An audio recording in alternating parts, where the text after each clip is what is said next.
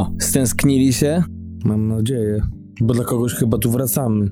No dokładnie. Wracamy po ponadmiesięcznej przerwie, czy prawie miesięcznej przerwie, czy około. Długo nas nie było. No i ciężko chyba było wrócić trochę, co? Bo jednak życie, jednak te uciechy serwuje nieustannie na lewo i prawo. Co? nie no, stęskniliśmy się, stęskniliśmy, nic nie było do roboty, nuda. Kto odpoczywał, to odpoczywał, wiesz, to ty byłeś na jakichś wojażach łódkowo-jeziornych w Polsce. Oj tam. Ja tu mam, wiesz, transformacje życiowe, ale bez uciech za bardzo. Nawet ostatnio byłem tydzień czasu w hotelu, w sensie z pracy. Aha. No i fakt faktem, że dużo pracowałem, więc za bardzo czasu nie miałem na jakieś tam korzystanie z uroków dobrego hotelu, powiedzmy. Ale dopiero po tygodniu, jak już się wymeldowywałem i chciałem sprawdzić wieczorem, do której muszę się wymeldować, patrzę. Darmowe jacuzzi, masaże, sauny i trzy godziny przed wymeldowaniem się. Przez tydzień czasu miałem dostęp do takich relaksów. Siłownia, spa, wszystko. E, to, to by nie o to chodzi w tym życiu, wiesz. Ale wtedy mógł się jakoś zjednoczyć z tobą w tym, że faktycznie przeżywałeś te ostatnie czasy takie tak wygodnie i wiesz, życie nie pozwalało ci, nie wiem, wrócić do życia codziennego, tak? Ty po prostu, wiesz, zarabiałeś pieniądze, tak? Byłeś szanowanym, poważanym obywatelem, a nie wylegującym się leniem. Staram się być szanowanym obywatelem, tak. No widzisz. A coś cię w ogóle bardzo dobrze słyszę. Ale bzdura. Pochwal się, pochwal. Przestań, nagrywam do tego samego telefonu przez Skype'a. Ale ściema teraz przed milionami słuchaczy tutaj. Dokładnie, miliardami. No tak, no. Bo i Chiny też słuchają, po ściągnięciu z serwera widać. tak czy inaczej, fakt faktem, zmieniło się, to lepiej mnie widać, w sensie, że bardziej profesjonalnie, bo tutaj słuchawki, tutaj jakiś pałąk wystaje. No tak, chyba jednak pójdziemy w te vlogi, bo i sufit ładny w tej Holandii. o, i już wyszło, i bez zapowiedzi. Aj, to jakie spoilery, no dzisiaj jest odcinek wyjątkowy. No, no nie, żeby przy filmie tego nie było, bo wiesz, żebyśmy nie zakłócili naszej... E, Passy? Passy też, ale w ogóle samego pomysłu, samego motywu przewodniego podcastu nie spoilujemy, także tu zaczynamy od tego po raz kolejny. Film dzisiaj opowiadamy o nim jest czymś wyjątkowym, ale e, no tutaj też będzie chyba ciężko powiedzieć coś o filmie, żeby nic nie zdradzić, więc typowo będzie odcinek okołofilmowy. Tak, tak. Raczej będziemy się koncentrowali na bzdurach. Na, na twórcach, na tematach naokoło, a tak, żeby tu się nie rozpędzać się w tych szczegółach, do których przejdziemy później, to powiem tak, jestem w Holandii od około dwóch tygodni, trzech prawie już, no i będę próbował sobie tutaj z rodziną ułożyć życie, zobaczymy, są pierwsze tygodnie, zobaczymy jak to będzie. A już się umościłeś jakoś lekko? No, przez właśnie pierwsze tygodnie tułałem się po różnych hotelach, teraz jakieś małe mieszkanko, ale to jeszcze nie jest port docelowy, że tak powiem. Także jestem w trakcie szukania. Mhm. Tutaj mogę mówić szukać. W Czechach nie mogłem tego słowa używać. Tak, nie, nie, nie. Także nie. tutaj szukam jakiegoś mieszkanka. I zobaczymy. No. Myślę, że odcinki dalej, moje połówki zostaną Euromixem, bo też będą mi się przetrafiać jakieś wyjazdy. Ale myślę, że w tą Beneluxową, Beneluxońską hmm. kinematografię też mocniej uderzę. Właśnie jakieś klimaty holendersko-belgijskie. Chociaż belgijski film już mieliśmy. Tak jest. Mały kraj i serial też był, pamiętasz? Mhm. No. Mały kraj, kinematografia całkiem nie najgorsza.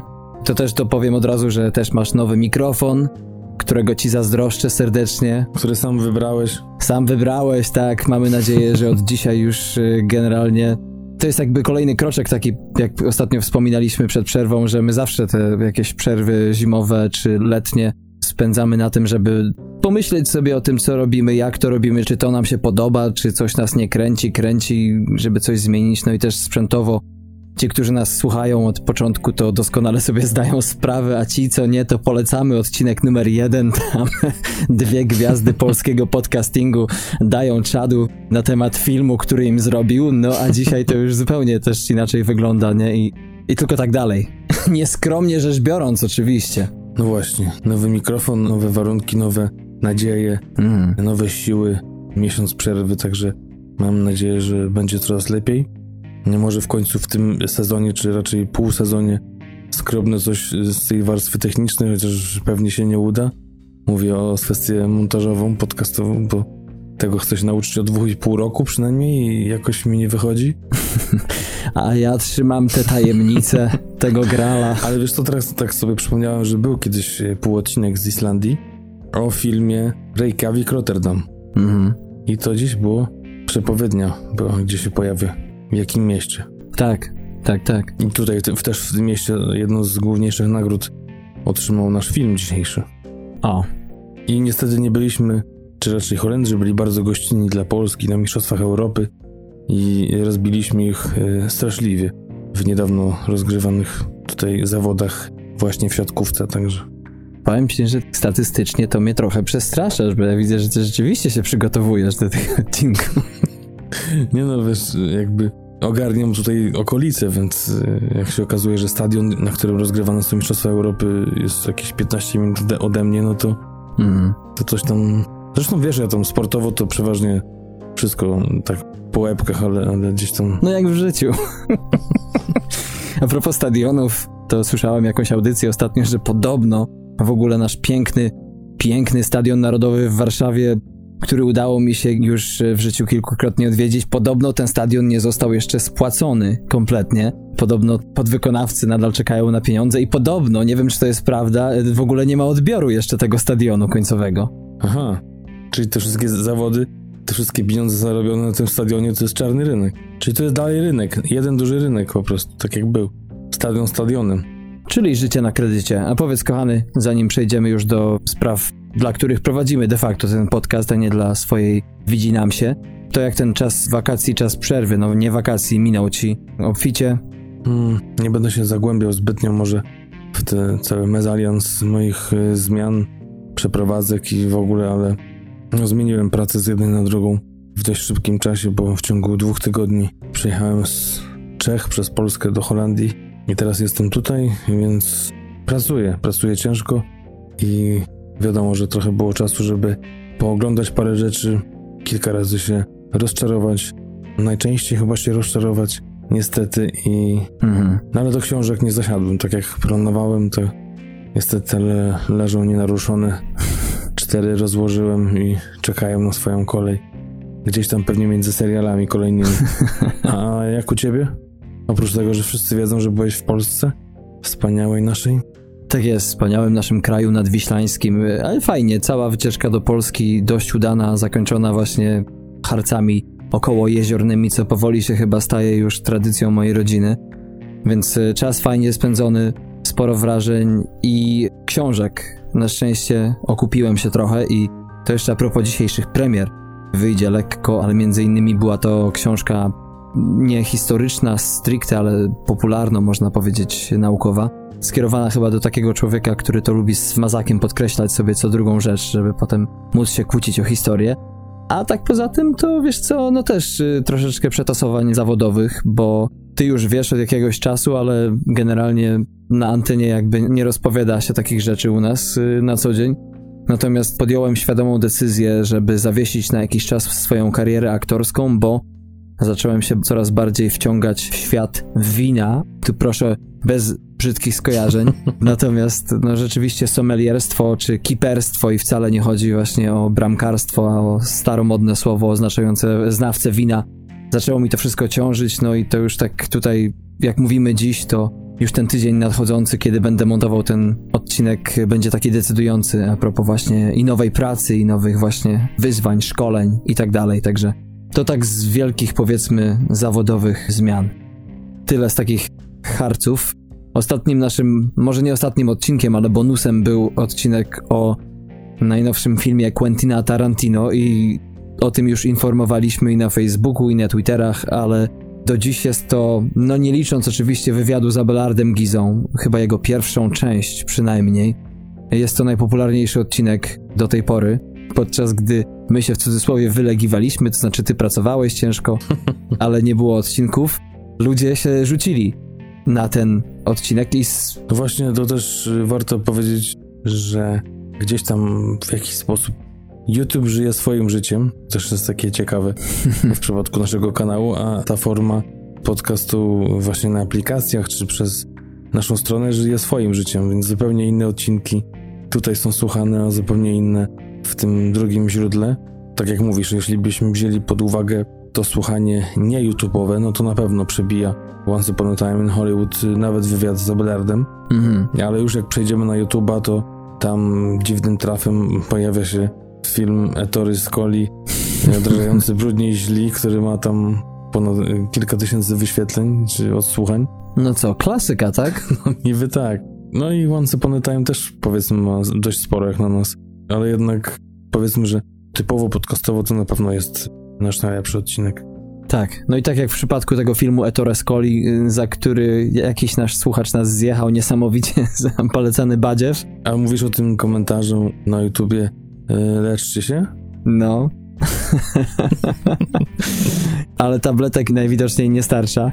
Natomiast tak, a w przypadku Tarantino to też poniekąd tak patrząc po różnej korespondencji i, naszych fanów, gdzie, gdzie i odczuć, to też widać, że ten film jest, y, no mocno dzieli ludzi, bo niektórzy kompletnie nie kupują go i twierdzą, że to jest y, totalna klapa i nuda i w ogóle nie ma tego Tarantino, a drudzy w ogóle, wiesz, zakochani, nie? że to chyba jedno z najbardziej takich osobistych dzieł, gdzie Tarantino luzuje w końcu, nie wymusza nic i wtedy tak naprawdę otwiera przed widzem się.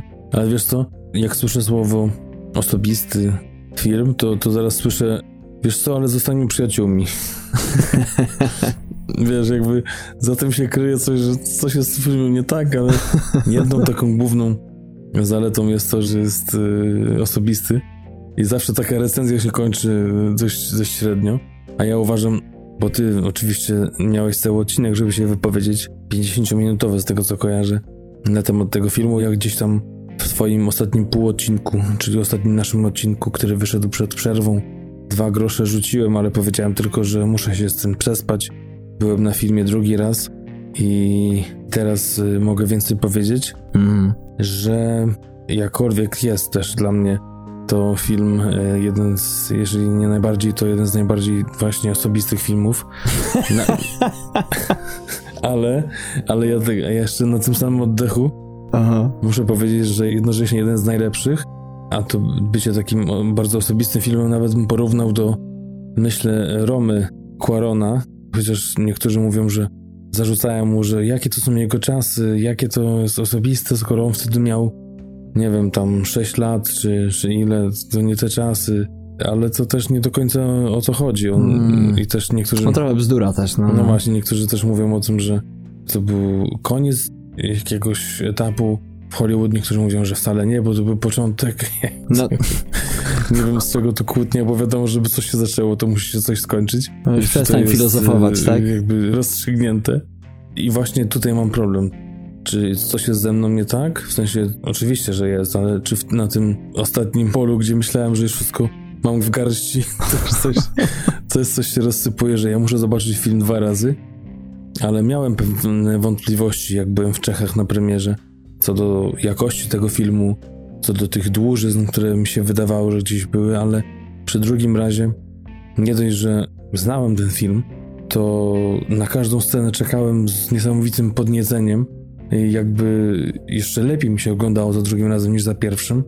Zarzuty, że, że film jest przewidywalny, też odrzucam, bo to nie o to chodziło tutaj, żeby zaskakiwać, to nie miały być twisty E, jak e, w tańcu mi w Pulp Fiction, mhm. tylko miał być po prostu jeden wielki e, love letter, jak to mówi, mm, nie jedna recenzja dla Hollywood tamtych czasów i pokazanie świetnego aktorstwa, tego, że dalej potrafi pisać scenariusze i jeżeli zatrzyma się na dziesiątym filmie, jeśli chodzi o reżyserię, to na pewno długo, długo jeszcze będziemy czytać czy bardziej słuchać jego dialogów i będziemy wiedzieć, że to jest Tarantino. Mhm. Mam nadzieję, że jednak złamie tą zasadę i nie wiem, jak Daniel Day-Lewis po jakimś czasie, jeżeli faktycznie testuje się po dziesiątym, nie wiem, Star Treku, nie wiem co on tam ma w planach teraz, dużo się mówi o Star Treku. Jeśli będzie chciał przerwać tą karierę reżyserską, to jednak scenopisarską będzie kontynuował. I ja jestem zachwycony tym filmem. Myślę, że dalej na pierwszym miejscu, bo jednak tak jak bardzo mi się podoba ten film, tak jednak wolę, jak on ma tą akcję bardziej zwartą i dlatego chyba dalej moim numerem jeden pozostają Bękarty Wojny. Nie wiem, czy pewnego razu w Hollywood ustawiłbym na drugim, trzecim miejscu. Tego jeszcze nie wiem, ale dla mnie to takie solidne 14 na 15 w naszej skali, jeżeli nie 14,5 i ja już czekam tylko, żeby kupić sobie DVD, usiąść i pozatrzymywać ten film w tych miejscach, gdzie opowiada o różnych reżyserach, o różnych filmach, żeby sobie to spisać i gdzieś tam spróbować obejrzeć to wszystko. No i oprócz tego przeżyć te wszystkie sceny i tą genialną grę i Brada Pitta i Leo DiCaprio. Myślę, że jednak Brada Pitta w dużej mierze, lepszą jeszcze. Mam nadzieję, że będą mieli obydwoje nominacje. Lepszą DiCaprio? Bo nie wiem, do czego się odnosisz. Myślę, że jeżeli podzielić by tą, że DiCaprio to jest pierwszoplanową rolą, a Brad Pitt drugoplanową, to tą swoją rolę lepiej wypełni Brad Pittu w ten sposób. Hmm. Ale mieliśmy trochę się pokłócić, a ty siedzisz w ciszy. No właśnie, nie, no tak wiesz co, już się zasiedziałem w tym fotelu i tak nie wiem, czy ci wyprowadzić jakieś lewe, proste. Ja powiem tak, odniosę się może co do już meritum, bo to można tyle się kłócić o tym, wiesz, i tak nie powiemy nic sensownego, a może tak, ale też nie ustawiam tego filmu za jego najlepszy, bo uważam, że jednak y, są filmy, które zrobiły na mnie ogromne wrażenie, jak właśnie Pulp Fiction czy Bękarty Wojny, na którym byłem dziewięć razy, bo już za pierwszym razem w ogóle, wiesz, jak się język rozwinął i uderzył o ziemię, no to potem nie mogłem go z powrotem wpakować, tak byłem zakochany w tym wszystkim, nie? Mhm. Zwłaszcza w tej pierwszej scenie, kiedy samochód z SS-manami już jedzie i ten gość w ogóle, wiesz, no w iście ikonicznej dzisiaj już scenie drwala, nie? Chłopa francuskiego po prostu no, wypełnia Tarantino cały kadr tym wszystkim w taki sposób, że to, wiesz, to tak jak na przykład no, kłócimy się, możemy się kłócić o piwo, jakie piwo jest lepsze, takie, które ma głęboki smak i tam w ogóle można się rozpływać nad nim, czy taki fajny jakiś pilznerek, który, wiesz, idealnie gasi pragnienie, nie? Ale właśnie myślę, że to też jest to, czego oczekujemy i to nawet nie, że idziemy z jakimś nastawieniem, tylko jakie emocje w nas wywołuje dany film, jak chcemy być w danym momencie może poruszeni, ja bym to porównał do jakichś y, też różnych rodzajów poczucia humoru. Mi się wydaje, że potrafię y, różne żarty od Monty Pythona po, może nie, że jakieś tam piardy, czy jakieś y, pośrednięcie się na, na skórce od banana, ale... Piardy, ale...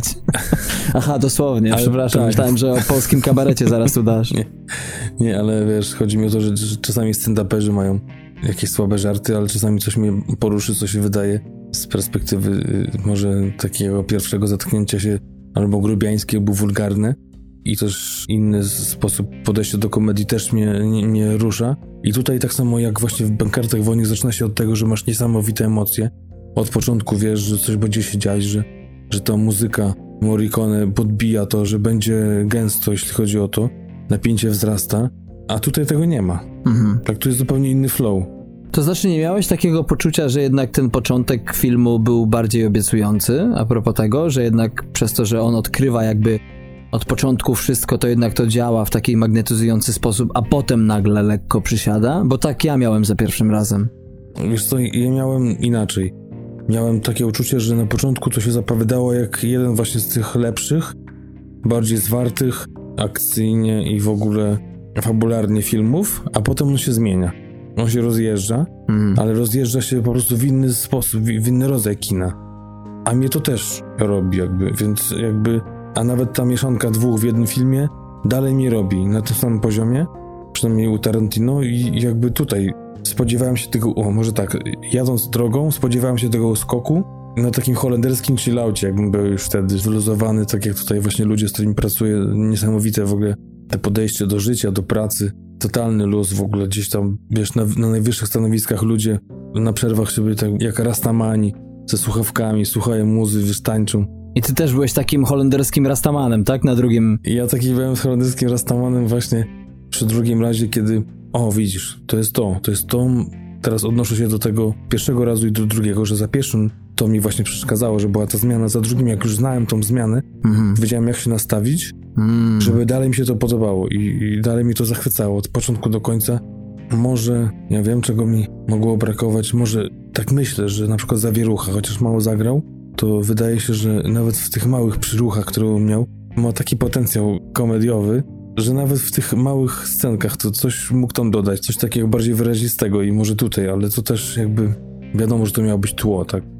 Ja też nie rozumiem pana Raszka, który uważa, że Tarantino pojechał po Polańskim, że, że w ogóle wcale nie uważa jego filmy za dobre, że inspiruje się kim innym, że go ośmieszył. W ogóle, panie Raczek, Pan Tomasz generalnie, no coś musiało tam się dziać, tak? Przy całym szacunku dla pana Raczka, no to ja też to czytałem te recenzje, o tej recenzji, przepraszam, bo nie widziałem jej de facto, ale y, te długie takie niektóre cytaty z niej przytaczane, no po prostu widziałem ten film trzy razy i próbowałem naprawdę pomyśleć w jakiś sposób, gdzie tam jest jakiś komentarz na temat Polańskiego. No, no mówię, zawierucha tam 2,5 sekundy jest na tym, nie? Maksymalnie w jednym ujęciu. Mhm. I tam zawsze z tą albo ma scenę z Sharon Tate, czyli z Margot Robbie, gdzie tam kokoszą się powiedzmy na podjeździe, tak? Mhm. No ale potem ma tę scenę z psem w ogrodzie i tam coś tam bęka i to też w fajnym akcencie i nie chodzi o Polańskiego, Boże, no to takie jest powiedzmy, nie wiem, nie rozumiem, czy pan Tomasz nie widział tego zachwytu,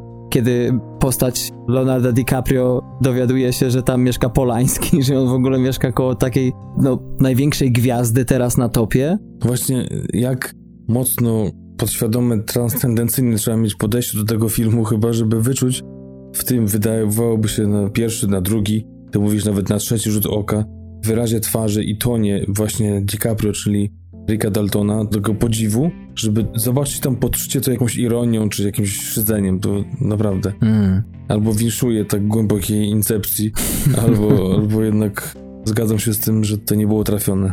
Wiesz, nam jeszcze brakuje sporo, co my się tam żółtodzioby znamy, nie?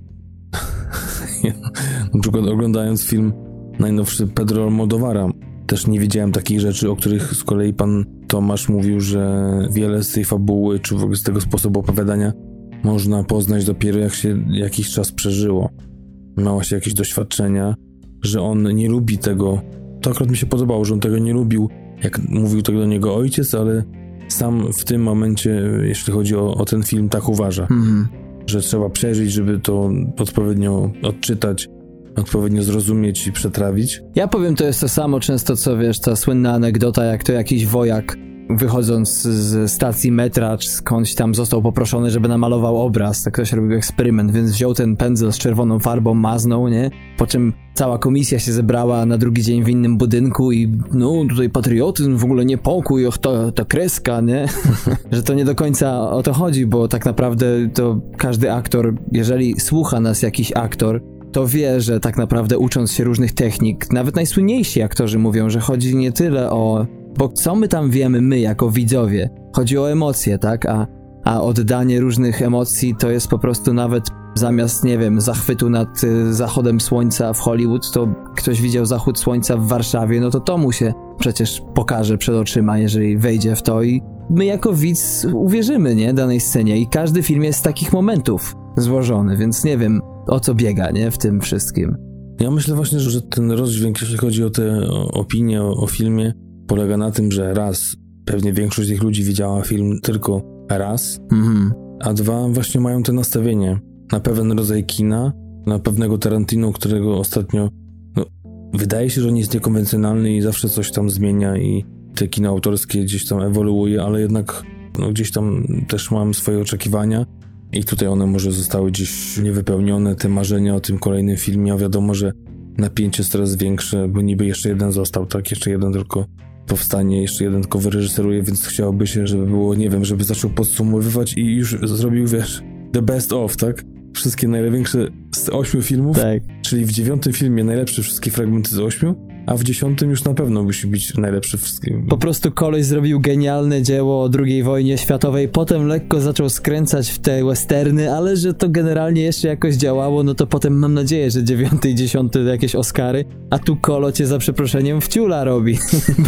zamiast kolejnego dzieła z kategorii gripping, no to tutaj masz, wiesz, nawet jakaś pocztówka w ogóle, drugi La La Land, nie? który wychodzi i to jeszcze nie fair, no bo trzeba dwa razy zobaczyć, a nie wiem, czy Tarantino się orientuje, ile w Polsce seans kinowy kosztuje.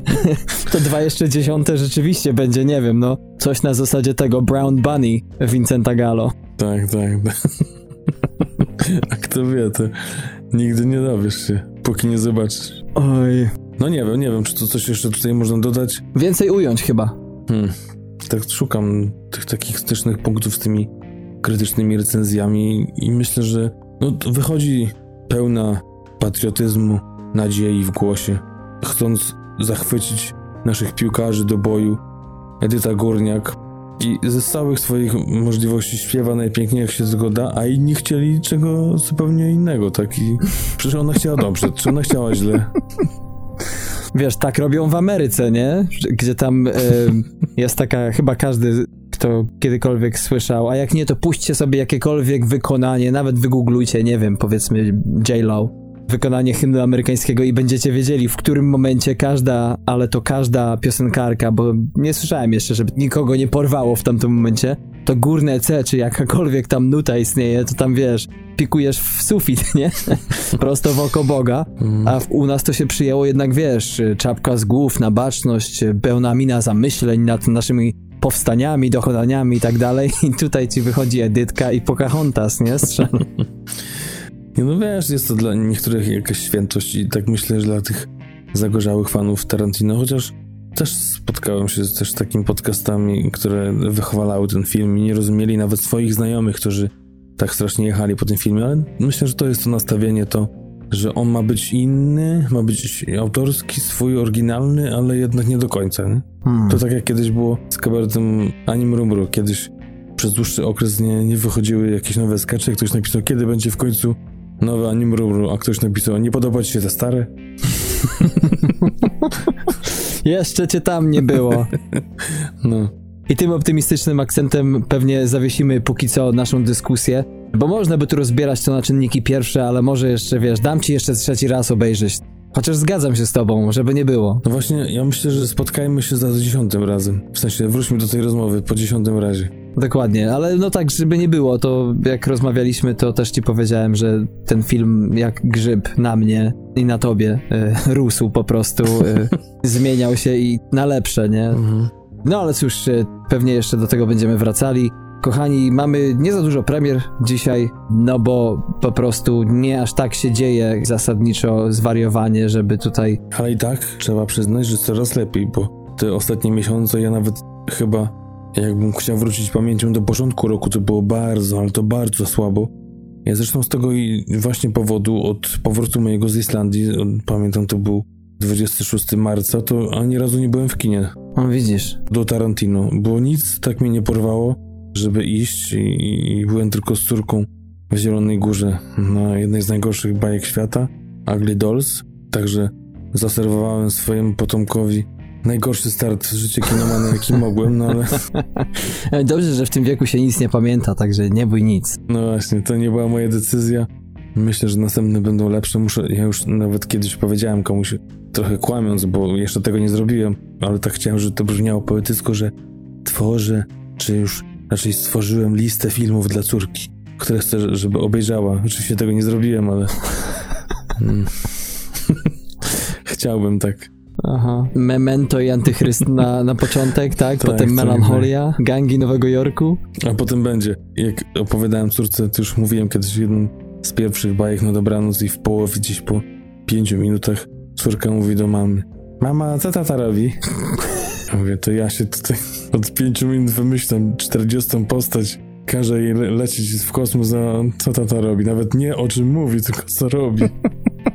Taki był potwarz. Także y, chociaż nie widziała jeszcze żadnego filmu, to już krytyk z niej rośnie. Taka Mia Ebert. Ja już wiem, kogo zaprosić do naszego odcinka numer 7200. No. Zobaczymy, jak jeszcze wiesz, córka trochę podrośnie, zacznie się wychowywać na podcaście ojca, a potem stwierdzi, że ojciec w ogóle tego nie potrafi robić. To tak samo jak, jak synowie. Nie, bo dzisiaj abstrahujemy od abstrahowania, już przesada jest. Ale jak synowie Ibrahimowicza uważają, że on, ich jest dwóch, no. uważają, że z tej trójki to on najgorzej gra piłkę. No i pozamiatane. No nic, kochani, premiery. Ostatnio tak się zrobiło, że nie było nas, więc tych premier też nie robiliśmy.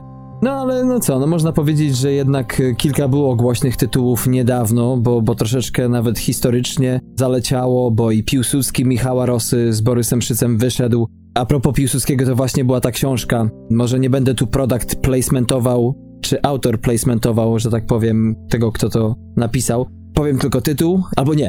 Powiem tylko, może nie tytuł książki, ale podtytuł książki, który brzmi Odbudował Polskę, zniszczył polskość. O, tak pojadę z grubej rury. No i właśnie tak trochę poczytałem sobie recenzję a propos tego Piłsudskiego, to jednak mówi się, że szkoły na to pójdą a Szyc to się tak rozpycha w tym filmie, żeby w ogóle cokolwiek z niego wyciągnąć swoim aktorstwem. Ja się zastanawiałem, czy ten film będzie w ogóle w duchu tej książki, która była dosyć kontrowersyjna, że tak powiem, czy w ogóle nowe światło rzucała na Dzień Marszałka. Czyli e... cień blednie. Tak, tak, tak. No ale to był taki jeden właśnie wielki polski, nie? No i teraz Legiony wchodzą, oprócz tego. To znaczy, wiesz, 7-2 to nie jest źle. Mm. To na polski film jest świetnie, jeśli chodzi o wynik z, z Filmwebu. Bo nie mówię tam o, o ocenach na IMDB, bo to jest tam 6-1, ale bardzo niewiele tych głosów jest. Mm. Z drugiej strony mamy recenzję Kinomaniaka. Mm. Pamiętasz takiego pana z mlekiem? No, no, no, no, tak, tak. Który dał chyba takie mocne 8 na, no, proszę. na 10 i naprawdę zachwalał film i przede wszystkim Szyca. Ale też i czytałem tą chyba recenzję co ty, że właśnie szkoły pójdą, ale z drugiej strony szkoda Szyca właśnie na taki film, także nie wiem, też słyszałem, że budżet to 15 milionów złotych i że to widać, że to jest tak mało. Mhm. Nie wiem, czy to jest tak mało. Może tak. Znaczy, jedna z recenzji, którą ja przeczytałem chyba z Trójmiasta, to było właśnie to, jakby producenci czy, czy no, realizatorzy tego filmu przestraszyli się aż tak bardzo ambitnego filmu i właśnie po pewnym okresie początkowym jakby tego filmu nagle staje się on po prostu dukaną z kartki lekturą, która generalnie grzeszy przede wszystkim tym, że to wszystko staje się poprawne, takie wystylizowane właśnie, kliszowe bardzo, no i no ale mimo wszystko właśnie podobno dźwigają ten temat i to jest film polski, który może nie zapadnie na lata, ale, ale warto. No, cholerka wie, czy wybrać się na to. Jak nie na to, to to może na politykę, bo też przecież wielki tytuł wielkiego reżysera. No właśnie na, na tyle wielki, że widziałem, że i w Reykjaviku grają i tutaj w Rotterdamie też jest. Ciekawe, czy w Japonii, gdzie montował. Ponoć miał wydawać na serwerach chińskich, jakby mu nie wypuścili tutaj. nie, nie, bo to wszyscy się bali kolejnego wybitnego dzieła. No wiem, jedziemy sobie po Patryku, ale 8% pozytywnych recenzji, ocena polskich recenzentów to 3,5 na 10, także czekamy na jeszcze. Ja myślę, że, że jeżeli chodzi o recenzję filmu Polityka, to możemy cofnąć się do ostatniego mojego półodcinka. tak. Myślę, że to intro które nagrałem w ciemno, to... Wiedziałeś po prostu. Wiedziałem, czułem. Musiałeś się włamać na ten japoński serwer. Tak, jak nie to, to co? Downton Abbey dla fanów serialu, bo wiadomo, że po końcu ostatniego sezonu serialu podniosło się larum, że jak to, że nie można tak, że to przecież ma to trwać tyle co Coronation Street czy EastEnders, czyli dwa seriale brytyjskie, które chyba od 40 lat się pojawiają, takie nasze klany. Mhm. Znaczy ich nie klany raczej. No a jak nie, to, to rozdział drugi też można od y, bodajże chyba tygodnia oglądać w polskich kinach. Właśnie ja chcę się wybrać tutaj, bo widzę, że zarobki, no tego można było się spodziewać, że będą na dość niezłym poziomie. Mhm. Oceny takie no, około siedmiu nie jest najgorzej. No ciutkę spadło, nie wiem czy widziałeś jedynkę, ale tam było na Rotten Tomatoes 86%, nie? Mhm. Jeśli chodzi o krytykę, 84 widzowie. Tutaj spadło u krytyki mocno, bo z 86 na 62%. Jakkolwiek by to nie czytać, no i lekko w dół się ruszyła, wiadomo, publiczność, ale to dopiero, no mówię, to jest świeży temat, więc pierwszy dla mnie było zmarnowanym potencjałem, muszę powiedzieć jednak, ale ja to może nie jestem ten target, więc no ja jestem, wiesz, dalej pod wrażeniem pierwszej wersji, bo jestem też fanem, to jest w ogóle moja ulubiona książka, jaką przeczytałem, to właśnie Kinga. A ten pierwszy nie był najgorszy, trochę mnie śmieszył czasami chyba w tych momentach, w których nie powinien. Mhm. No ale tutaj była dobra obsada, zapowiadała się twoja Jessica i twój Bill Hader, więc tych znakomitości sporo. Ale też ktoś w jakiejś recenzji napisał, że co przecież od razu było wiadomo, że ta dwójka będzie gorsza, nawet fabularnie i książka też tam trochę siada, jeśli chodzi o tempo i, i w ogóle akcję. No ale nie wiem, myślę, że jednak pójdę, bo tak co nic innego nie ma. Chyba, że na tym Ad Astre. O, tak jest y, oryginał oczywiście, bo ten, o którym opowiadałem, że mnie roz, rozczarował, to oczywiście pierwsza część remake'u z 2017 roku. Oryginał to oczywiście rok 90, tam ponad 3-godzinna wersja, dwuczęściowy film. Natomiast, no tak, jeśli chodzi o premiery, to jeszcze tak, przede wszystkim mamy tutaj Legiony, tak jak wspomniałem, Piłsudski to był Michała Rosy, natomiast tutaj ten film e, jest w reżyserii Dariusza Gajewskiego. I w nim, co ciekawe, Szyc nie gra tutaj Piłsudskiego, gra tutaj jednego z rotmistrzów e, o nazwisku Wąsowicz, natomiast samego marszałka gra Jan Frycz, natomiast oprócz tego mamy jeszcze Mirosława Bakę, Antoniego Pawlickiego, mamy Angry Birds 2, jakby ktoś chciał się z dziećmi wybrać. No i tutaj trafia się nam też czeski film, tak tylko sobie zanotowałem, że przez ostatnie twoje wojaże to ktoś może się jeszcze chcieć y, troszeczkę oboglądać w tym, y, za przeproszeniem za słowotwórstwo, klimacie. Pociągi pod specjalnym nadzorem Jerzego Menzela. Taki pan, który na przykład wyreżyserował Skowronki na uwięzi z 69 roku. Tamten film dostał na przykład Złotego Niedźwiedzia w Berlinie, a 13 lat temu, w 2006 roku, obsługiwałem Angielskiego Króla. Najlepszy film w Czechach, trochę namieszał festiwalowo w Europie, także jakbyście chcieli się na coś bardziej obskurnego takiego wybrać, y, mniej znanego, to macie jakiś tam wybór. No chyba zaczniemy trochę po łebkach, chyba opisach filmów, które będą miały premierę w tym weekend, czyli dokładnie 20 września i mamy tutaj Rambo Ostatnia Krew, prawdopodobnie ostatnia część Rambo. No nie wiem, coś tam Sylwester ostatnio zmienia wersję.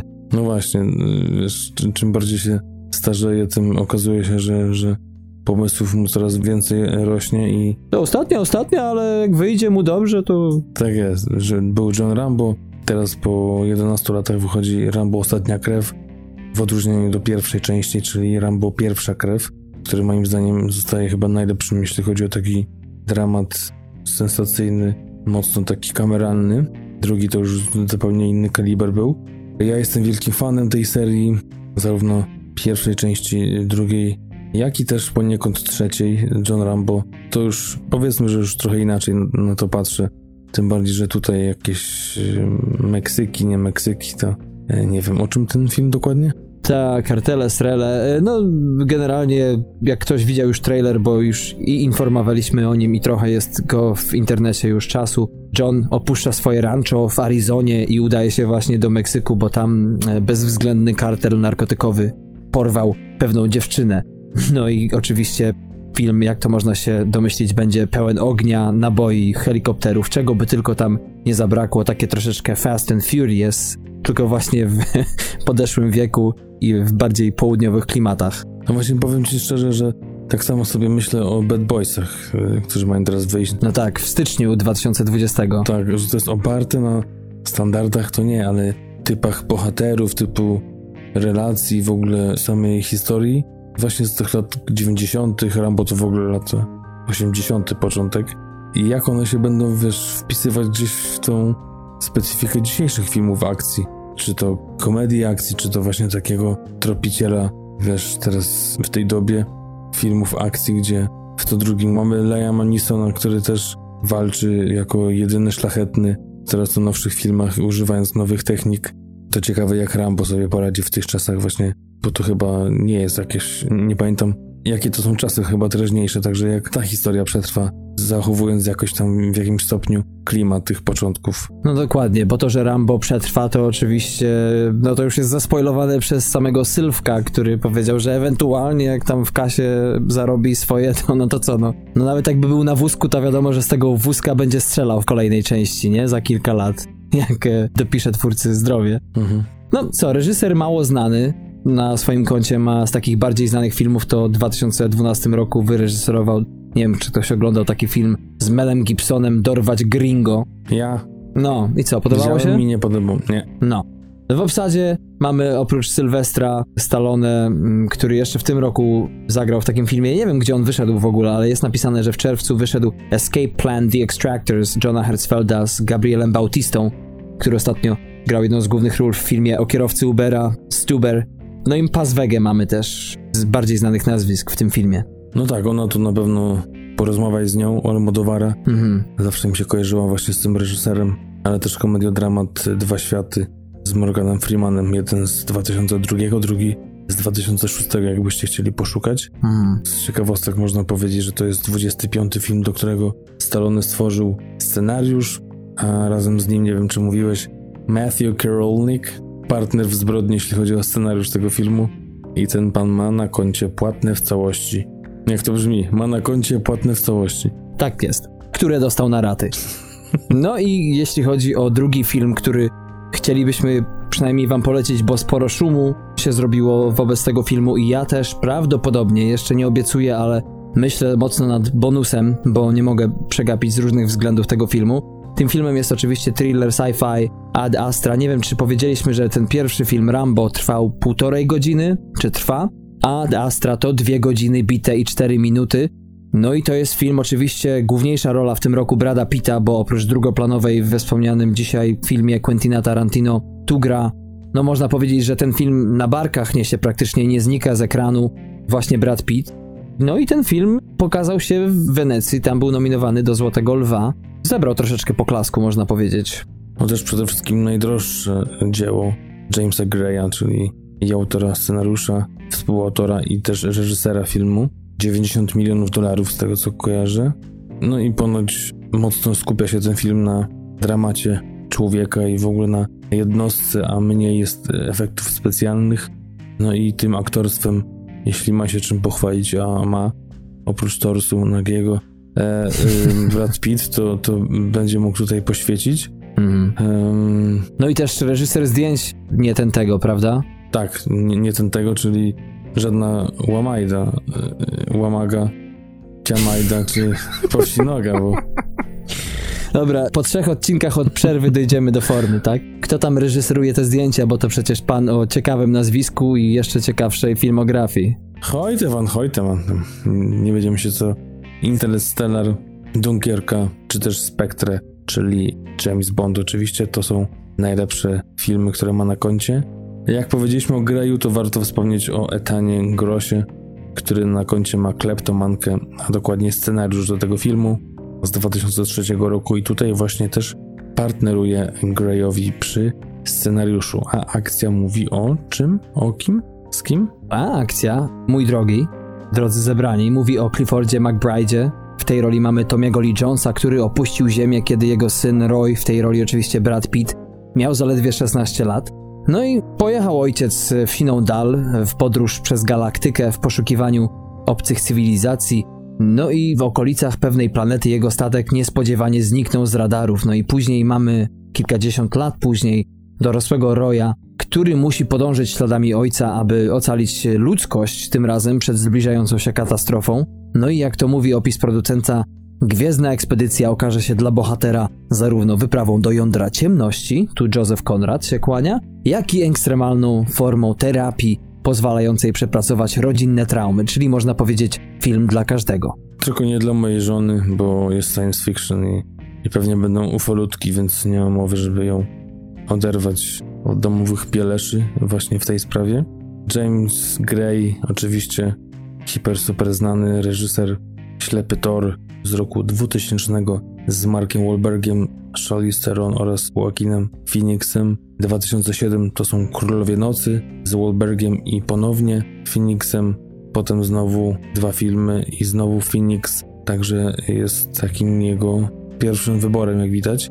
I mamy tutaj film Kochankowie 2008, Imigrantka 2013. Tutaj w jednym i drugim przypadku bardzo ładne panie partnerują Joaquinowi. W pierwszym wypadku to Gwyneth Paltrow, drugim Marion Cotillard i ostatnio 2016 Zaginione Miasto Z. Tak jest. No a jeśli chodzi o to zaginione miasto Z, to także zrobiliśmy o tym nasz półodcinek. Trochę przypomina może klimatem w objęciach węża, też nasz niedawny film z pełnego odcinka, taki mały slow burn. No a co, w obsadzie Brad Pitt, czyli Właśnie ostatnio w tym roku film Quentina Tarantino dawno temu w Hollywood, a grającego ojca aktor Tommy Lee Jones to zdobywca Oscara w 1994 roku za jaki film, Patryku? Za być jak Tommy Lee Jones ściganym, jak mówił komisarz Ryba, czyli ścigany z ponoć najlepszego rocznika w historii kina. Tak jest, film Andrew Davisa, za którą tę rolę Tommy Lee Jones otrzymał także nagrodę Złotego Globa, a także ostatnio fałszywe powody Roba Rainera z 2017 roku. Oprócz tego mamy Ruth Nigę, takie filmy jak World War Z, właśnie z Bradem Pittem, czy też Zniewolony 12 Years a Slave, a do tego warto tylko podać nazwiska, może już bez filmów, Liv Tyler, czyli aktorka, która w wieku 16 lat dowiedziała się, że Steve Tyler z Aerosmith to jest jej ojciec, oraz Donald Sutherland, który przez dłuższe swoje życie chyba wiedział, że Keith Sutherland to jego syn, więc tutaj akurat wszystko ok. Ale i tak nie przebije nic Clint Eastwooda, który przecież y, swoją córkę dopiero niedawno oficjalnie przedstawił jako swoją po chyba 60 latach. Niektórym to troszeczkę dłużej zajmuje, jak widać. No widzisz, Ile ciekawostek z jednego podcastu. no aż sam notuję. Swoje słowa. Recenzje. Recenzje są całkiem niezłe, bo film już kilka festiwali zjechał i tak na IMDb przy 1000 głosów 7,7, na Rotten Tomatoes to 84% krytyków przy średniej ocenie 7,8 na 10 przy 44 recenzjach już, więc jest to już jakiś wyznacznik, jakiś odnośnik, który może spowodować, że pójdziecie, czy pójdziemy na ten film. No tak, mówi się, że po prostu jakieś tam nieścisłości może się pojawiają w filmie, ale właśnie przez to, że ograniczenie, przez ograniczenie CGI właśnie na rzecz budowania prawdziwych lokalizacji, jak to jeden y, z recenzentów określił, jest to mocno taki analogowy film i no i przede wszystkim zapierająca dech w piersiach wizja przyszłości. No i świetnie w ogóle zrealizowany film. Y, no i te pozytywy są takimi, można powiedzieć, plusami dodatnimi. A żeby przytoczyć po kilka zdań z recenzji, można powiedzieć na przykład za panem Łukaszem Muszyńskim z Filmwebu, że Ad Astra to potrosze kosmiczny czas apokalipsy, humanistyczna odpowiedź na Odyseję kosmiczną oraz drzewo życia z domieszką survival horroru. Tak jest. Chociaż czekaj, jeszcze jest y, jedna recenzja. Tutaj wynalazłem negatywną. Ktoś powiedział, że przy całym szacunku dla tego filmu ani nie jest to grawitacja, ani interstellar, ani nawet pierwszy człowiek. To musiałem sprawdzić, czy to nie recenzja a propos Piłsudskiego. to by się zgadzało. Dla mnie to są trzy różne filmy. Jeden świetny, jeden słaby, a jeden, którego nie widziałem, więc ciężko mi przyrównać te... Czyli jeżeli masz jakiś film, który ci się podobał, nie podobał i, zapewne jest jakiś, którego nie widziałeś, to właśnie ten film. to przy całym szacunku dla Adastry. Tak jest. I tym oto dźwięcznym sposobem przechodzimy, kochani, do filmu, który podobno powinno się wam ten film polecić najbardziej, jeśli chodzi o ten weekend, czyli Parasite, Pasożyt. Dwugodzinna ponad drama. Niektórzy określają też ten film jak Rotten Tomatoes mianem art house'u. No taka komediodrama też myślę, że można powiedzieć. W dużym stopniu to jest komedia. Zdobywca Złotej Palmy w tym roku pierwszy w historii koreański film, który doczekał się takiej właśnie nagrody. Wygrana też na festiwalu w Sydney. Oficjalny oczywiście kandydat koreański do Oscara, chociaż mówi się o zapętach takich romowskich, gdzie to właśnie film Quarona zdobył aż 10 nominacji do Oscara. Aż taką karierę mu się wróży, no nie wiem. Jeden z najbardziej kasowych filmów Azji w ostatnich latach już zarobił ponad 90 milionów dolarów, także jest na najlepszej drodze. No tam przede wszystkim w Indonezji. Nawet ostatnio sprawdzałem a propos niczego, ile ma mieszkańców Indonezja i to jest chyba bodajże ponad 150 milionów ludzi. Nawet nie wiedziałem, że tak to wielki jest kraj.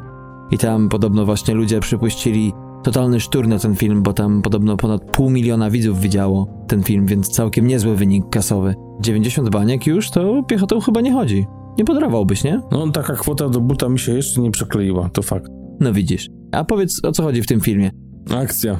Jest sobie chłopiec, który ma siostrę, ojca i matkę, czyli w miarę patologii na razie unikamy. Ale jak przejdziemy do ich warunków mieszkalnych mm-hmm. i tego, jak sobie w ogóle rodzina radzi, to już jest coraz gorzej, bo mamy takie właśnie pasożyto karaluchy, które mieszkają gdzieś w jakiejś piwnicy. No, oczywiście to nie jest tak, że mieszkają tam nielegalnie, ale jednak to jest takie no, dość upodarające miejsce, na które pan, które przechodzi bardzo często dość pijany z pobliskiego baru, po prostu sika im do środka przez studzienki, czy przez te okna takie, które są na wysokości powiedzmy strumienia, mm. który wydostaje to, to już się połowę z... filmu opisałeś. Jakby to było w zwolnionym tempie, to ukazane to pewnie byłoby pół filmu, ale nie jest to ani Matrix, ani Incepcja, więc dalej się dzieje tyle, że chłopak, główny bohater, czy jeden z no, czwórki, bo to chyba można powiedzieć, że cała czwórka jest jednym zbiorowym głównym bohaterem.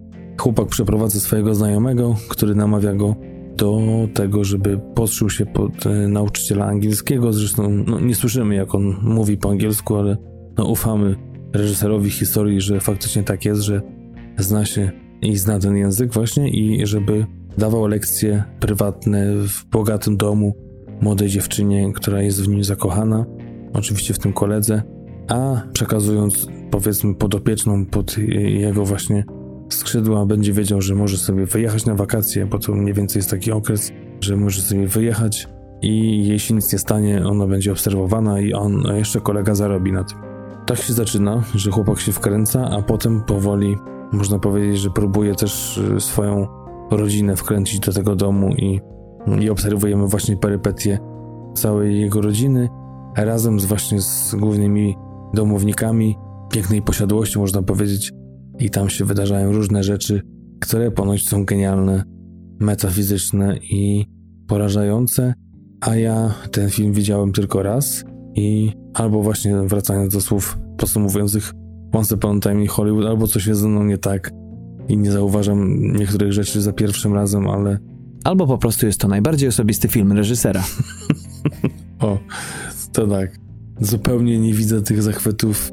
Wiesz, tak patrząc w ogóle na jego styl, nawet już po trailerze to widać, że jednak Juno Bong to, bo tak się nazywa jeden ze współscenarzystów, bo drugim jest Dawan King, ale i reżyser filmu. No wiesz, on często lubi właśnie długie ujęcia, sporo szerokiego kadru jest w tym filmie, lubi też takie mocne, przejaskrawione często kolory, lubi czarny humor. Nie widziałem filmu, ale zakładam, że sporo niego w nim jest. No i w ogóle lubi takie tematy społeczno-polityczne, czyli wydaje się reżyser idealny do takiego tematu, bo już na poziomie fabuły film wydaje się mocno, ale to mocno azjatycki, już nie mówiąc właśnie o trailerze. Yy, tak, yy, mocno azjatycki też te zachowania bohaterów czasami są trochę, myślę, że mogą być uznawane przez Europejczyków za niezrównoważone, dziwne, obsceniczne, tak jak przy większości filmów z tego kraju, czy w ogóle z tego rejonu. No nie wiem, dla mnie to było zbyt jakieś dosłowne, no troszeczkę tak myślę sobie, że wbijam sobie w plecy, no już mówiąc o tym filmie i porównując to, co mówiłem o właśnie pewnego razu w Hollywood, że tu się niby nic nie dzieje, jest tylko zwykłe przedstawienie, moim zdaniem, losów właśnie takiej biednej rodziny i to, gdzie kto żyje i tych różnic społecznych, ale po prostu mnie to nie porwało.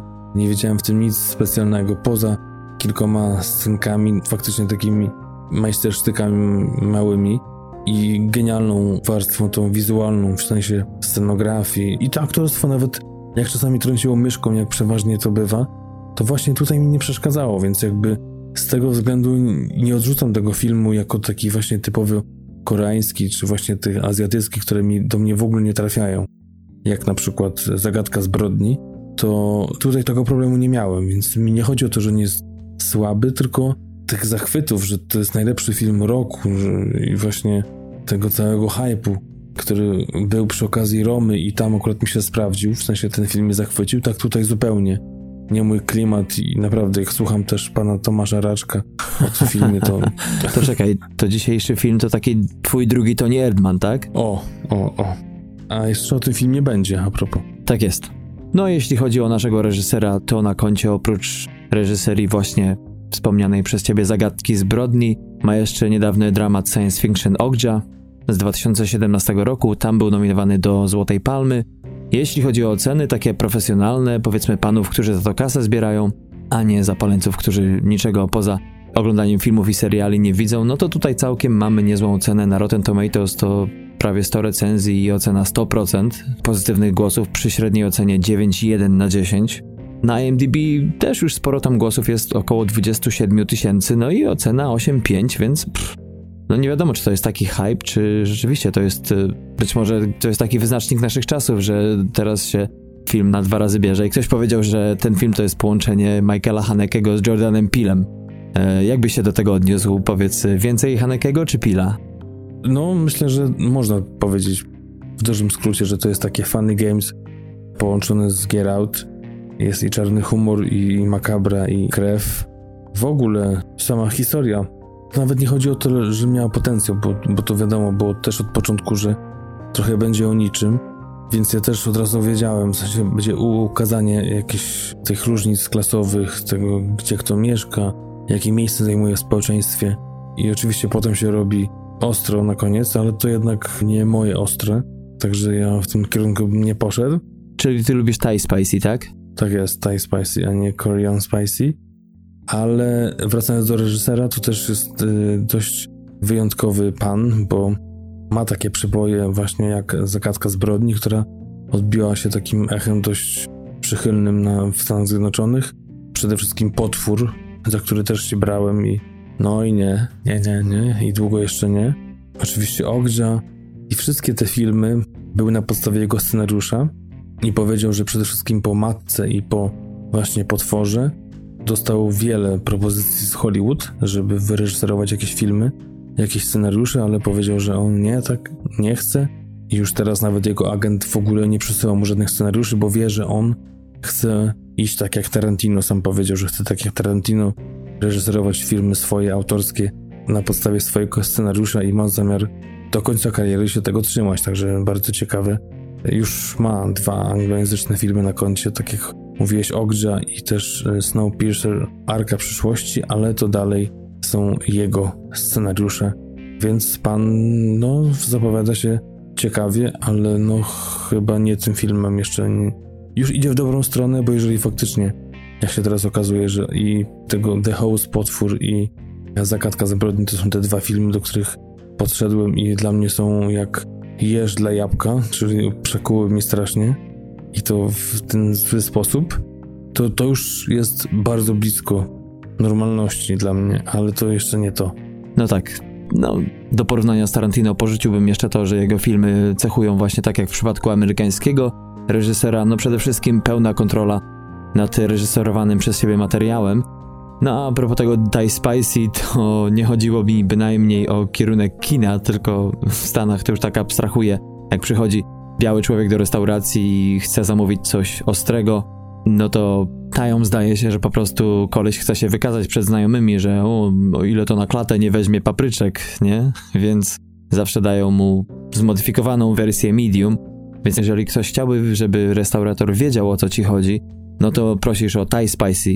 Okej. Okay. No wtedy już y, wiedzą, że chyba rozumiesz o co chodzi.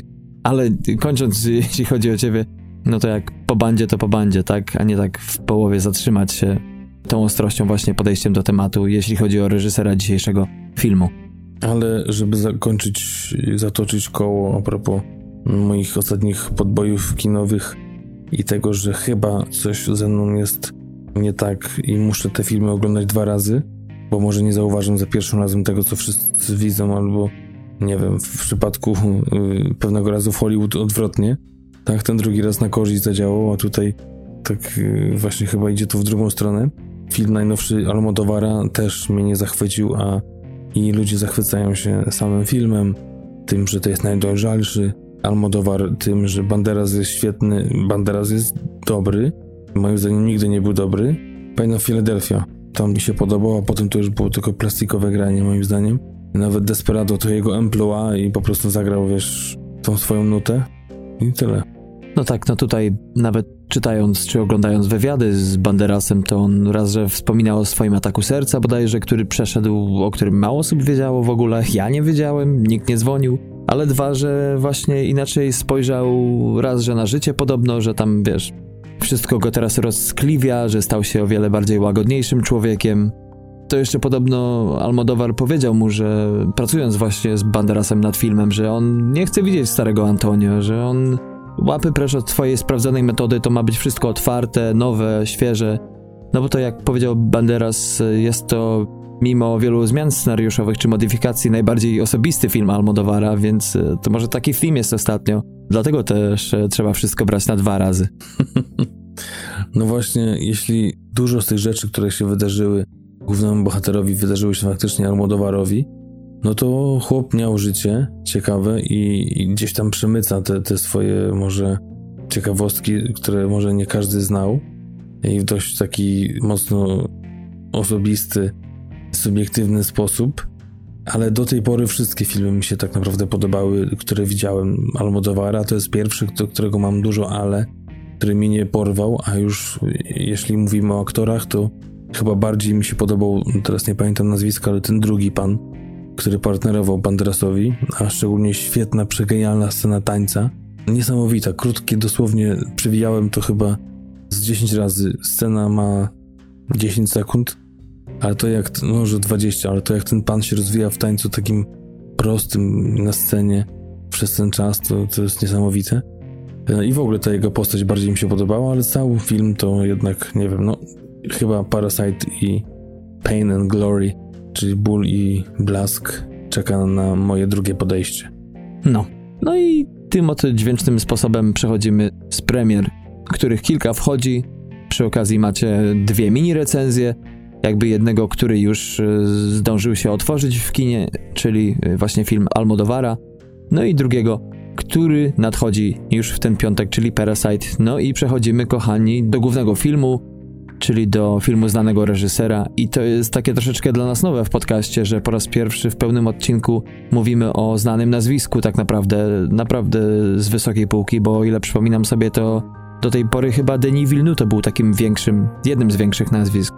No oczywiście nie mówiąc o filmach z bonusów czy półodcinków. Mm, no tak, tak. Jeżeli licząc, że Lantimos dalej się rozwija, no to tutaj mamy super gwiazdę, mega gwiazdę, która zarabia już konkretne pieniądze i dla siebie, i dla wytwórni filmowych i jest to kino autorskie, oryginalne i... A tak naprawdę dla jednej wytwórni, bo Christopher Nolan poza, tak myślę, chyba dwoma filmami, tak, dwoma filmami, to w ogóle tylko i wyłącznie kabzy nabija dla Warner Bros. i to całkiem, całkiem spore pieniądze. No pewnie poza tym pierwszym pewnie. w każdym razie, no wielkie nazwisko, film dziwnie brzmi po polsku, fajnie to się czyta po angielsku following, śledząc. I może ustalmy, żeby nam się wygodniej i fajniej o tym rozmawiało, to zachowajmy ten tytuł oryginalny angielski, brytyjski, a jak wpiszecie sobie w Google śledząc Nolan czy Following Nolan, to nie będzie różnicy, jeden pies, ale film web podaje śledząc. Taka jest oficjalna wersja polskiego tłumaczenia, także Following Christopher Nolan 1998 rok, jego debiut fabularny w wieku 28 lat, który wyprodukował razem ze swoją żoną i z przyjacielem, który zagrał główną rolę w tym filmie i rok wcześniej w takiej etiudzie również brał udział także w trójkę wyściółali ile? 6 tysięcy. Jedno źródło mówią funtów, drugie źródło mówią dolarów, także tak czy inaczej. My tutaj zawyżamy, jeśli chodzi o walutę, jej przelicznik, czyli pójdziemy w funty, czyli na w dolarach to było około 9 tysięcy wtedy? Tak, jak to oczywiście nie, że ja sam wyliczyłem, tylko znalazłem taki materiał, który to przeliczał materiał filmowy i tam pan powiedział, że to jest około 9900 dolarów, a przyjmując inflację to i tak nie jest za dużo, bo na rok 2018, w którym powstał ten materiał relacjonujący właśnie ten debiut, to byłoby 15 130 dolarów, więc no dalej nie za dużo. Tak jest, dalej można powiedzieć mocno film indie, chociaż już no pff, to budzi respekt, prawda, bo zazwyczaj filmy indie to się robi, no, no nie wiem, do piątki, ósemki, do 10 tysięcy to gdzieś tam słyszałem, że ktoś zebrał, udało mu się, a tutaj przede wszystkim był sobie Christopher Nolan, panem sterem i żeglarzem.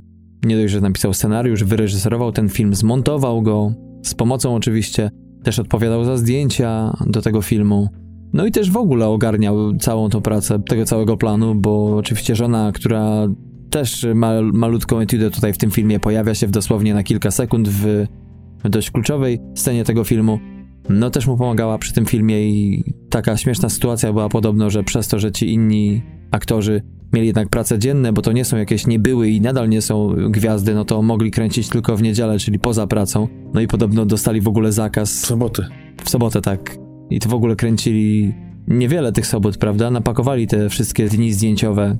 No i dostali zakaz wyjeżdżania z miasta, golenia się, ścinania włosów, czegokolwiek. No bo to też problem był taki, że tej taśmy, której było niewiele do wykorzystania, 16 mm, no mieli na tyle, jeśli chodzi o ten budżet, że jedno góra, dwa ujęcia, tak naprawdę większość filmu to było jedno ujęcie. Sam Nolan mówi, że bardzo dużo czasu spędzili na próbach takich typowo teatralnych, gdzie kilkukrotnie, kilkunastokrotnie nawet przegrywali scenę, potem się pakowali, jechali szybko na lokację, tam chyba z tego co kojarzę, to mniej więcej 15 minut dziennie nagrywali.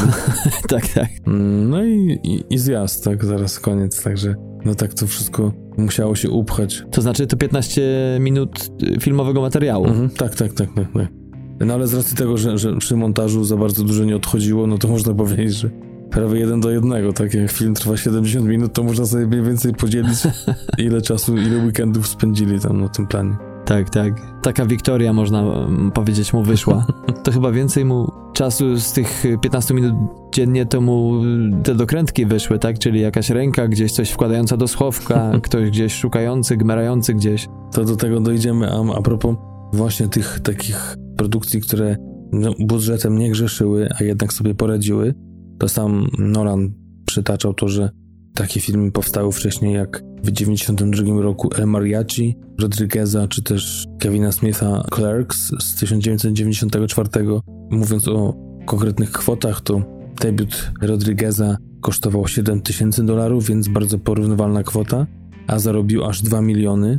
Debiut z kolei Smitha przy 27-tysięcznym budżecie dalej mało, zarobił 3 miliony 150 tysięcy dolarów, więc z braku laku, czyli tego, że w Wielkiej Brytanii nie było takich festiwali w ogóle, żeby się pokazać, to wyjechał od razu z filmem do Stanów Zjednoczonych, tam kilka festiwali, też z racji tego, że film się podobał, zebrali nawet dodatkowe pieniążki, które potem pomogły w y, obróbce bardziej profesjonalnej filmu. I teraz w 2012 roku, jak kojarzę teraz dobrze, wyszła wersja w końcu na DVD, dużo lepsza i można już to oglądać. Więc no sam podawał właśnie te tytuły w wywiadzie i mówił o tym, że ciężko było, a tam w Stanach Zjednoczonych takie filmy już trafiały do dystrybucji kinowej i już, tak jak mówię, zarabiały dość spore pieniądze. Chociaż tutaj też można powiedzieć, że, że w końcu wyszło na duży plus, bo przy tych 6000 funtów, czyli około 10 tysiącach dolarów, zarobił film 240 tysięcy dolarów, więc no, poradził sobie. No i nie wyprzedzając faktów, to także podczas jednego z pokazów już, nie pamiętam gdzie to dokładnie było, ale podczas jednego z festiwali, chyba to było w Toronto, to jeszcze sprawdzę przed końcem nagrywania dzisiejszego podcastu, natomiast nawet Nolan zdecydował się na taki osobisty apel do ludzi, żeby po prostu. To był Hongkong, o, już mi się przypomniało. Podczas festiwalu właśnie w Hongkongu poprosił publiczność właśnie o wsparcie finansowe na kolejny film, który już się okazał całkiem, całkiem przyzwoitym, bo jest to oczywiście Memento, czyli jeden z chyba z dwóch twoich filmów życia, prawda? Więc ciężko sobie wyobrazić taki start. W ogóle do Nolana jeszcze wrócimy, ale chcę, żebyśmy się na chwilę zatrzymali i zaczepili o akcję, bo tak zawsze pędzimy ze swoimi faktami, przemyśleniami, ale warto w ogóle przytoczyć, Patryku, generalnie o co biega w tym no, w tym niedługim w zasadzie, bo 69-minutowym filmie, najkrótszym filmie, jaki do tej pory zrobiliśmy w pełnym odcinku. Tak, ale jednak dalej zaliczany jest jako film pełnometrażowy, więc nie ma co tutaj wybrzydzać. Tak jest. Rambo najnowsze godzina 29, więc też sobie za dużo nie postrzelał tam, więc y, wiesz, bądźmy rozsądni. No, też... no kiedyś, przepraszam, że tak jeszcze ci wejdę w słowo, ale to a propos czytając właśnie recenzje świeże po festiwalach, na których brał udział właśnie dzisiejszy film, to ktoś zaczął nawet zastanawiać się, że to chyba do tego powinno kino dążyć, że co byśmy zrobili z tej sztuki, że dwie godziny, trzy godziny teraz trzeba wysiadywać podczas jakiejś epopei. No nie dziwo, że teraz ludzie wolą zostać w domu i oglądać seriale. Chyba trzeba wrócić do takiego właśnie formatu 70-75 minutowego. No i właśnie tutaj Darku chcecie zmartwić lekko, bo mhm. znalazłem pewien film, włoski, który ponoć jest warty, żebyśmy się mu przyjrzeli i nie jest podzielony na żadne części, a trwa ponad 6 godzin. Także przygotuj się na maraton, bo jeden z bardziej przychylnych recenzentów powiedział, że Aha. mi się śmiać bo wiesz, 6 godzin film, że mm. na końcu się wydawało, że nawet był za krótki. Czy powiedział też, że to była najlepsza noc w jego życiu, potem już w ogóle można rozbierać to na czynniki pierwsze. No nic.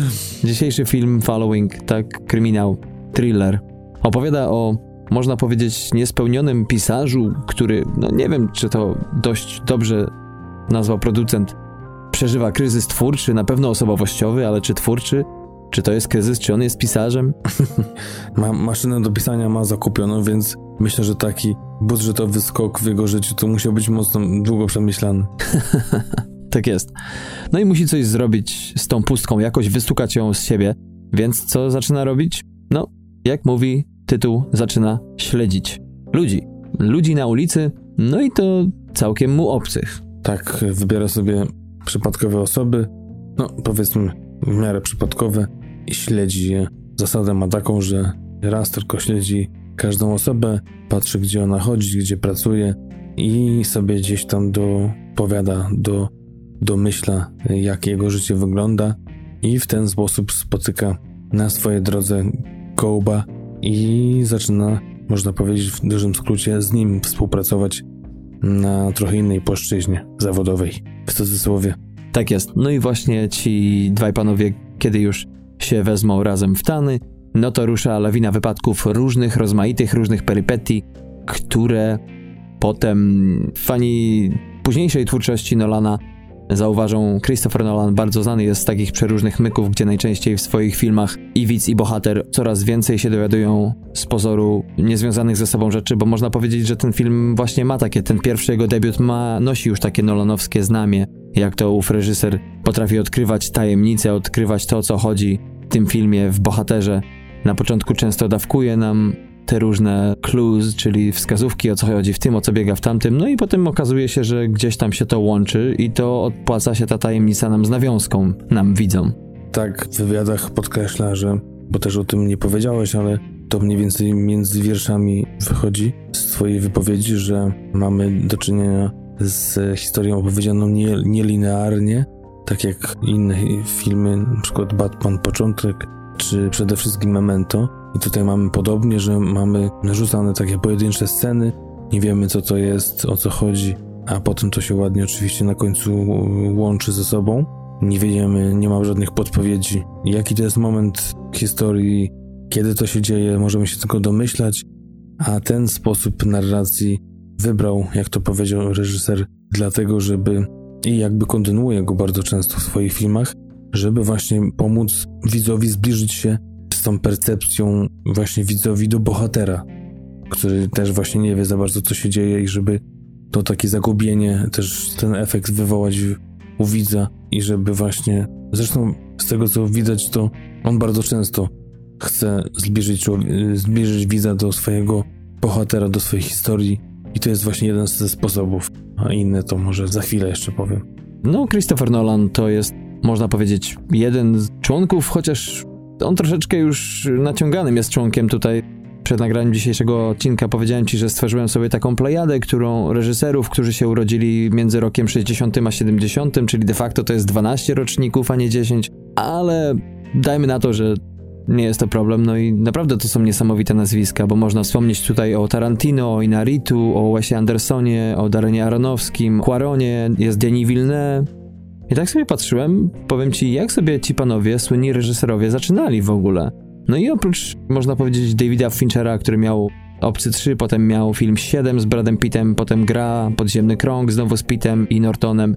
Tarantino też, Wściekłe Psy, Pulp Fiction. Wes Anderson miał Trzech Facetów z Teksasu, nieźle przyjęty film, potem miał Rushmore. Darren Aronofsky tutaj ma niezły start. Pi, Requiem dla snu, Źródło. No i Nolan, zobacz, ma rok 98 Following. Dwa lata później robimy Mento, dwa lata później Bezsenność, a potem 2005 rok, boom, Batman, początek. I też warto wspomnieć o panach, którzy nic nie mówimy o nich, chociaż może to, że mówimy o nich, to w sensie w formie mnogiej, a nie pojedynczej, to już nakreśli coś, ale ci, którzy się urodzili przed latami 60., też panowie mieli niezły początek, niezły debiut i na 99,9% ich film pojawi się w przyszłości, tylko że z racji tego, że jest w dość podobnym stylu, chociaż rozmach tu jest większy i trochę to inaczej wygląda, nie tak budżetowo, że tak powiem, ale podobny styl, więc ten film pojawi się albo pod koniec tego roku, albo pewnie w przyszłym już. Zobaczymy, jak się tam te gatunki poukładają. Ale to faktycznie masz rację, że oni mieli takie mocne wejścia. Tutaj też zaraz po tym filmie, dwa lata później, stworzył, nie wiem, chyba nawet według wszystkich rankingów, najlepszy film, jaki zrobił w karierze. Teraz nie wiem dlaczego, nie mam pojęcia dlaczego Memento chce zrobić z tego remake sam swojego filmu. Nie wiem, co to można dodać. Ta mini kameralność, bo to już jest kilkuset tysięczny, jeśli chodzi o budżet dolarów film, chce go nakręcić z większym budżetem. Nie wiem, czy w tych samych, te same role będą wcierać się aktorzy ci sami, ale no, będzie remake Memento. No a potem było mm, lepiej i lepiej i coraz ciekawiej. Po prostu na świetnym, wysokim poziomie. Nawet ostatnio w jakimś wywiadzie słyszałem, jak zadał mu pytanie dziennikarz, No ale wie pan, wszyscy wielcy reżyserowie mieli jakąś wtopę. Do kiedy będzie ta u pana? No, oczywiście zaśmiał się, ale no, moim zdaniem miał już wtopę, bo, bo Interstellar zupełnie mi nie, nie pasował totalnie w ogóle dla mnie. Po prostu okropny film, więc dla mnie już jest dalej na krzywej wznoszącej, która nie powinna już pewnie opaść i ten błąd swój ma na koncie, ale no, oceny ma w kosmos ten film, wywalony. Fani science fiction też się zachwycają, więc to chyba tylko moja ocena w tym wypadku. To znaczy, jeśli chodzi o Rotten Tomatoes, to nie do końca, bo Interstellar jest najniżej ocenionym filmem na 72%. Mhm. Najwyżej jest Dark Knight, zaraz potem Dunkierka, czyli też można powiedzieć taka nie wtopa oczywiście pod względem jakościowym, bo i tobie mocno zrobił ten film przecież i mi, ale jednak coś mało dziwnie zarobił i tym filmem, nie wiem czy to przez promocję tak naprawdę, ale przy tak świetnych recenzjach. Wiesz, to, to też taki temat może mało nośny, a jeszcze jak ktoś tu słyszał, że to jest film trochę taki za bardzo też o niczym, mm. o emocjach, za dużo się nie dzieje, to myślę, że to też na to wpływało. Zobacz Blade Runner, też świetne kino, doceniane, nominacje Oscarowe, wychwalane przez krytyków. Niby widowi też się podobał, zupełnie inne podejście niż pierwszy Blade Runner, a jednak też może nie tyle, że nie zarobił nic, ale klapa finansowa no przy 150 milionach niecałe 300 to bardzo słabo, jeśli chodzi o cały świat. No tak. Więc no, czasami tak się zdarzają takie filmy, ale ciężko powiedzieć, że ten film mu się nie udał, tak? Pod żadnym względem. No nie, nie, nie. Oczywiście, że tak. No, Memento jest z insomnią jeszcze, czyli z bezsennością egzekwo, jeśli chodzi o recenzję, też na 92%. Potem jest Incepcja, 87%. No ale rzeczywiście jest coś w tym, że Nolan generalnie chyba idzie troszeczkę w jakby swoim nowym kierunku, nie? Być może zobaczymy, co, o czym będzie ten kolejny jego film, jak zostanie to zrealizowane, ale on lubuje się w wielkich spektaklach, można powiedzieć. To już jest jego największym takim jakby znakiem rozpoznawczym, nie? No, tym bardziej ostatnio, tak jak ma te właśnie genialne zdjęcia panoramiczne, to to już panoramiczność jest taka, że w ogóle nie da się tego rozumem objąć czasami, jak pamiętam byłem na Dunkierce w IMAXie w Łodzi w manufakturze, to niesamowite wrażenie robiło. No i ma ten właśnie takie, razem z tą muzyką taką podniosłą, ten swój styl, który jak widać, porównując Memento, na przykład już film świetnie zrobiony, zrealizowany sprawnie, do takiej incepcji, że potrafi zrobić małe filmy kameralne i też wielkie, rozbuchane produkcje, gdzie też ta jednostka się nie zagubia i mamy takie połączenie właśnie. Coś mi się to kojarzyło właśnie z tą Madastrą, jak mówiłeś, że niby science fiction, ale taki skupiony na człowieku, to on też tak mm. wydaje mi się, że w ten sposób działa. Tak to właśnie było w Dunkierce. Tak jest. E, to a propos IMAXów, to trzeba tutaj jako ciekawostkę podać, że Christopher Nolan to jest pierwszy na świecie reżyser, który skorzystał z technologii IMAX, kręcąc w 2007 roku film, który wyszedł rok później, czyli The Dark Knight. I w ogóle jeśli chodzi o jego reżyserię i to, jak jest odbierana na świecie, najlepiej o tym może świadczyć wrzawa, która właśnie podniosła się po jego ostatnim filmie, kiedy to był nominowany już po raz czwarty do Oscara za reżyserię. Mówi się, że wtedy obrabowano go z tej nagrody, bo tam też był nominowany za scenariusz oryginalny, a w kategorii dla reżysera przegrał oczywiście z Guillermo del Toro. A oprócz tego właśnie był tam też i Paul Thomas Anderson, i Greta Gerwig, i Jordan Peele, którzy byli nominowani i bardzo wiele osób powiedziało, że film filmem, ale to jak on spiął te wszystkie timeliny właśnie, czyli kolejny raz e, wspominamy jego właśnie taki modus operandi w filmach i te piękne panoramy i też jednostka jest tam ważna i dalszy plan, no to poczuło się wiele osób bardzo dotkniętych tym, że nie zauważono tego. No tak. To myślę, że w ogóle jeśli chodzi o kształt e, wody, dość wyjątkowy rok trochę dla mnie. A przepraszam, a Green Book? Nie, nie, Green Book to po prostu kino dobre, które nie jest wybitne, a, dla mnie kształt wody jest mocno przeciętne i dawać tyle nagród za taki film to, to jest zbrodnia. Gdzie tu kara? Więc myślę, że jeszcze ma czas, jeszcze, jeszcze powstanie dużo filmów. Nie, nie mówi o tym, że, że przestanie kręcić. Jest 7 e, lat młodszy od Tarantino, a ma już filmów 9, teraz będzie 10.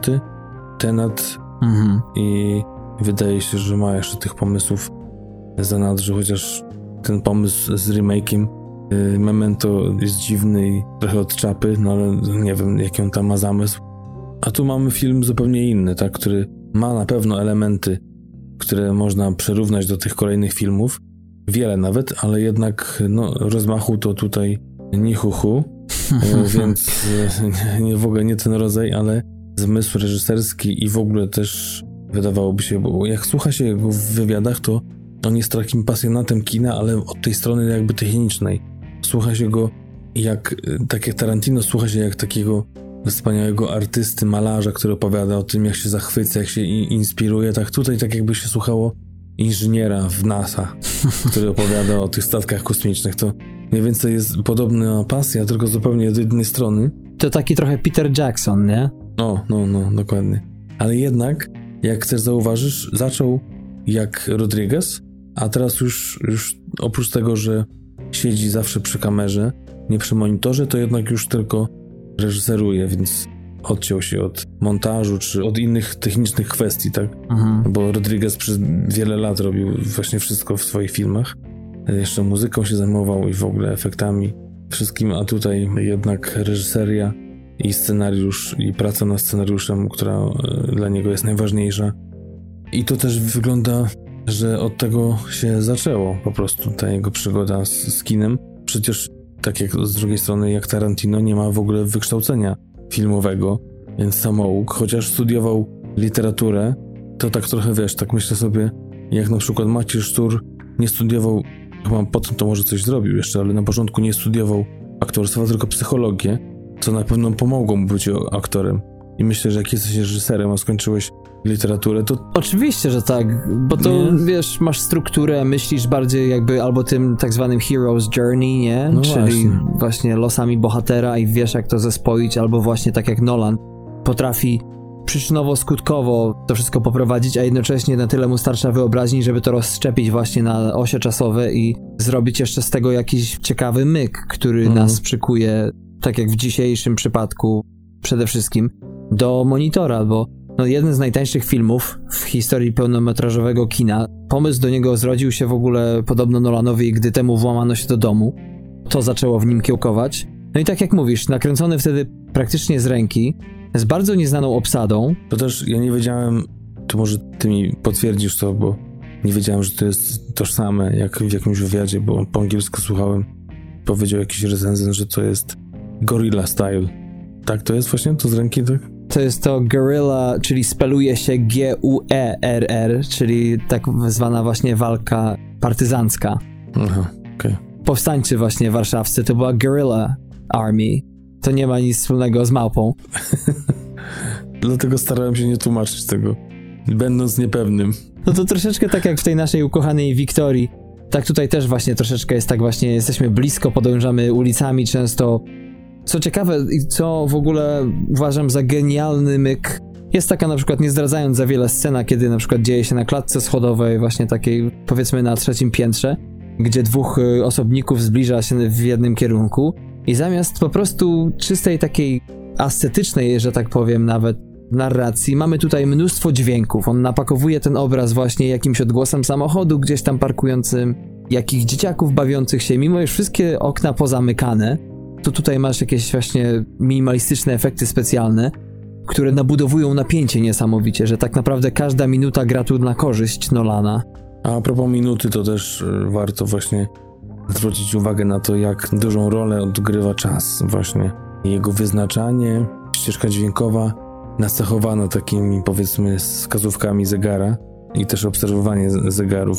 I tak samo jest tutaj w Following, tak samo jest w Batmanie, w Prestiżu, no i przede wszystkim w Dunkierce, gdzie to już w ogóle jest przecież nagrany jego zegarek przez dźwiękowca, który wytyczał gdzieś tam jakieś sceny. Także to też jest ciekawe, jeśli chodzi o jego podejście. Inna rzecz jest taka, że to było ciekawe, nawet nie wiem cię zapytać, co to znaczy dry takes. Nie jestem wielkim znawcą wszelkich zwrotów, ale wydaje mi się, że po prostu to jest coś takiego, kiedy się bardzo jedną scenę próbuje długo, tak żeby ona nie, była nie, perfekcyjna. Nie, nie, okay, nie. Aha, no to... Nie, nie, nie. A właśnie doszedłem do tego, że dry takes to jest to, co Darek przy naszym pierwszym filmie wykorzystamy. To jest nagrywanie scen bez włączenia kamery. Odgrywasz dokładnie tak samo, ale co robisz? masz lepsze dojście mikrofonem do aktorów, więc nagrywasz, nie musisz tego potem dogrywać jako ścieżkę dźwiękową, tylko nagrywasz bez kamery, więc możesz podetknąć pod sam nos mikrofon, zbierzesz wszystko, a potem nagrywasz to samo, tylko z włączoną kamerą bez mikrofonów, rozumiesz? I powiedział, że co ciekawe, to wykorzystywał tylko dlatego, że brak było mikrofonów odpowiedniej jakości, a potem na przykład wykorzystał to w Incepcji. No proszę. A zobacz, jaki to jest genialny w swojej prostocie. Odegrasz idealnie tak samo tą scenę, to tutaj słyszysz, tutaj nie słyszysz i masz ten dźwięk i w ogóle wszystko się, wszystko się zgrywa. Tak, no to jest taki, powiem ci, taki nieślepy filmowy nietoperz, ten Nolan, bo ma świetny słuch, naprawdę zmysł wyostrzony, no to jeszcze widzi ten obraz dokładnie, wie co wpływa na psychikę. Nie studiował psychologii, tylko literaturę, jak powiedziałeś, ale wie dokładnie, ma tę wiedzę. Ma, to znaczy, bo nigdy w tych wywiadach jakoś nie uznaje się, tak jak powiedziałeś, za wielkiego kinomana. To nie jest facet, który przerobił tak jak Tarantino w tej przyczepie z kasetami wideo, gdzie tam między jednym klientem a drugim upływały lata świetlne, więc on tam wszystkie półki przeleciał. No ale mimo wszystko ma tę intuicję bardzo potrzebną reżyserowi. To jest chyba w ogóle powodem, dlaczego jest tak rozpoznawalny i tak dobry, bo nie robi filmu właśnie tak, jak się zwykło uczyć w szkole, tylko robi to, co na przykład nawet nasz reżyser Parasite, czyli Pasożyta, o którym mówiliśmy w premierach. Robi dosłownie tak, jak to czuje, a na szczęście dla nas wszystkich i dla niego samego, czuje to niesamowicie. A nawet powiem ci szczerze, jak na przykład Akurat może te tytuły, które wymienię, nie są aż tak oczywiste, jakby kogoś zapytać teraz, no ale jak już wchodzimy w ten świat mocno kino maniakowy, takich już freaków totalnych, to jeżeli usłyszysz, że ktoś ma na przykład na ścianie plakat z Casablanki, czy z Lśnienia, czy z Bulewaru Zachodzącego Słońca, to trochę takie, nie powiem, że tandetne tytuły, tylko takie wybory dość oczywiste, więc jako słuchasz Tarantino, jak widzisz jego filmy, te odniesienia na przykład do do różnych filmów czy serialów w Once Upon a Time in Hollywood, to on tam rzuca takimi nazwiskami, że tak jak mówię, ja czekam na wydanie DVD, żeby usiąść z notesikiem i to sobie wypisywać w ogóle o czym on mówi. A tutaj, ale dlaczego o tym mówię? Bo na ścianach głównego bohatera w domu są właśnie plakaty Wściekłych Psów, Casablanki, Bulwaru Zachodzącego Słońca, czy Liśnienia, czy Marilyn Monroe, więc y, no tutaj nie widać jakiejś takiej rozległej, wyjątkowej znajomości kina i takich, wiesz, smaczków, jakichś filmów nieznanych, które gdzieś tam... Już Buffalo 66 jakbym miał y, plakat, coś w ten desen jakbym miał, to było widać, że jakimś freakiem jest, tak jak mówisz. A on jest takim, no, zna podstawy, tak, zna te poważne kino klasyczne, ale niczym nie zaskoczył na tych plakatach, tak? A mógłby. Wracając jeszcze do jego sposobu narracji, natomiast, no to też sam w ogóle pomysł obserwacji, że wiesz, wybierasz w ogóle jedną osobę z tłumu i nagle ona staje się indywiduum, co zresztą jest parafrazą z głowy słów e, głównego bohatera. Po seansie tego filmu tak sobie pomyślałem, czy ja kiedykolwiek nawet dla jaj, właśnie nawet dla takiego eksperymentu zrobiłem tak, że wybrałem sobie kogoś powiedzmy nawet na przerwie szkolnej. Kompletnie wczułem się w, stała się ta osoba moim głównym bohaterem filmu, którego sobie w głowie kręciłem i ta wizja w ogóle poraża mnie trochę z, poniekąd, bo no jest to tak frikowe z jednej strony, no jest, a z no drugiej właśnie, tak... Dlatego właśnie chciałem powiedzieć, że ja w, życiu bym na to nie wpadł. Znaczy jakby z tych względów takich, jak dziwne to jest, tak, że, że, żebym tego nie zrobił. Ale w ogóle sama taka bezpośredniość, sama taka intymność, w jaką się wchodzi z osobą, która w ogóle nie kuma, że teraz między nami coś takiego istnieje, no to to może nie chcę pojechać mocno, ale to, to jest taka forma, nie wiem, no nie gwałtu, ale takiego heavy, heavy violation, jak to mówią. Takiej umowy, że czegoś się takiego nie robi po prostu. Ale jest jeszcze inna wersja takiego śledzenia, czyli tak jak ja dzisiaj miałem z panem, który mi skrobał okna, że A tak, tak. Oglądałeś dzisiaj sport, kiedy tam pan o 19.30 w niedzielę postanowił sobie wyczyścić ci okno śrubokrętem na zewnątrz, tak? Tak, i na drugim piętrze usiadł na rusztowaniu, dosłownie na wprost mojego okna i zaczął skrobać gdzieś tam framugę i udawał, że patrzy w, w nicość, a dosłownie nasze głowy były dziś, no, 2,5 metra od siebie. Ja niby patrzyłem na mecz, on niby patrzył w, na szybę, tak? która według niego grał, że szyba nie jest przezroczysta. Czyli można jakoś zatoczyć koło, tak naprawdę, nie? Tak jak w, dzisiaj w przypadku i filmu, i, no. i twoich losów dzisiejszych. Natomiast co jeszcze ciekawe w tym filmie jest dla mnie to to, że właśnie tak jak mówiłeś o tej zasadzie, że zasada jest taka, że śledzisz jedną osobę raz, tyle dowiadujesz się, ile zdołasz dowiedzieć i koniec. Natomiast w ogóle w filmach Nolana jest coś takiego, że bohaterowie lubią padać we własne sidła i właśnie zwłaszcza kiedy coś sobie ustalą z góry, a potem to już tam niekoniecznie to wszystko idzie podług scenariusza. No i to jest właśnie jedna rzecz taka, o której mówiłem, że ta nielinearność pomaga też widzowi w tym byciu zakłopotanym, podobnie jak właśnie ten główny bohater. Jest taka scena w Memento na przykład, chyba najbardziej komediowa ze wszystkich, kiedy przybliżę tylko dwa słowa, że chodzi o człowieka, który traci pamięć krótkotrwałą, czyli wie do pewnego momentu, co się w jego życiu stało, a potem dosłownie co 10 minut, jak coś się u niego w życiu dzieje, to zapomina i cofa się jakby z pamięcią do tego momentu. I to nieważne, czy to jest po miesiącu, po pół roku, po prostu cofa się do tego miejsca. I jest taka scena, kiedy on biegnie z butelką w ręku i po drugiej stronie samochodu ktoś biegnie też i nagle on w tym w czasie tego biegu traci tą pamięć i myśli sobie przez chwilę, czy to ja gonię go z tą butelką, czy to on mnie goni. czy to pan na rusztowaniu przyszedł ci coś zeskrobać z okno, czy to ty przyszedłeś go oglądać? tak. Ja wynająłem specjalnie to mieszkanie, gdzie on miał te okno skrobać dzisiaj. Polak potrafi. no właśnie. Jeszcze miał koszulkę Fuck the Facebook. No. Czyli pełen komplet, e, pełen zestaw. E, natomiast e, czemu jeszcze o obsadzie nie powiedzieliśmy w zasadzie nic, oprócz tego, że powiedzieliśmy w jaki sposób pracowało się na planie? No tej obsady za dużo nie było. To byli przyjaciele, znajomi, wujek samego Nolana, więc nie ma co za dużo gadać, ale jest jeden taki szczególik bardzo ciekawy a propos tych aktorów. Mamy tutaj Jeremiego Theobalda, który już wcześniej wystąpił w filmie krótkometrażowym z roku wcześniej, 1997, do znalezienia na YouTubie. Trzyminutowy filmik. Ciekawy, też taka, myślę, że jeszcze tańsza produkcja z bardzo ciekawym efektem specjalnym. Z takich no, dość specyficznych opisów filmów, w których występował, widać, że raczej kariery nie robił, bo zagrał Younger Gotham Waterboard Technician w filmie Batman Początek i zagrał w filmie Black Flowers z roku 2018, który opis ma na IMDb, że to jest to film science fiction przygodowy z kobiecym superbohaterem.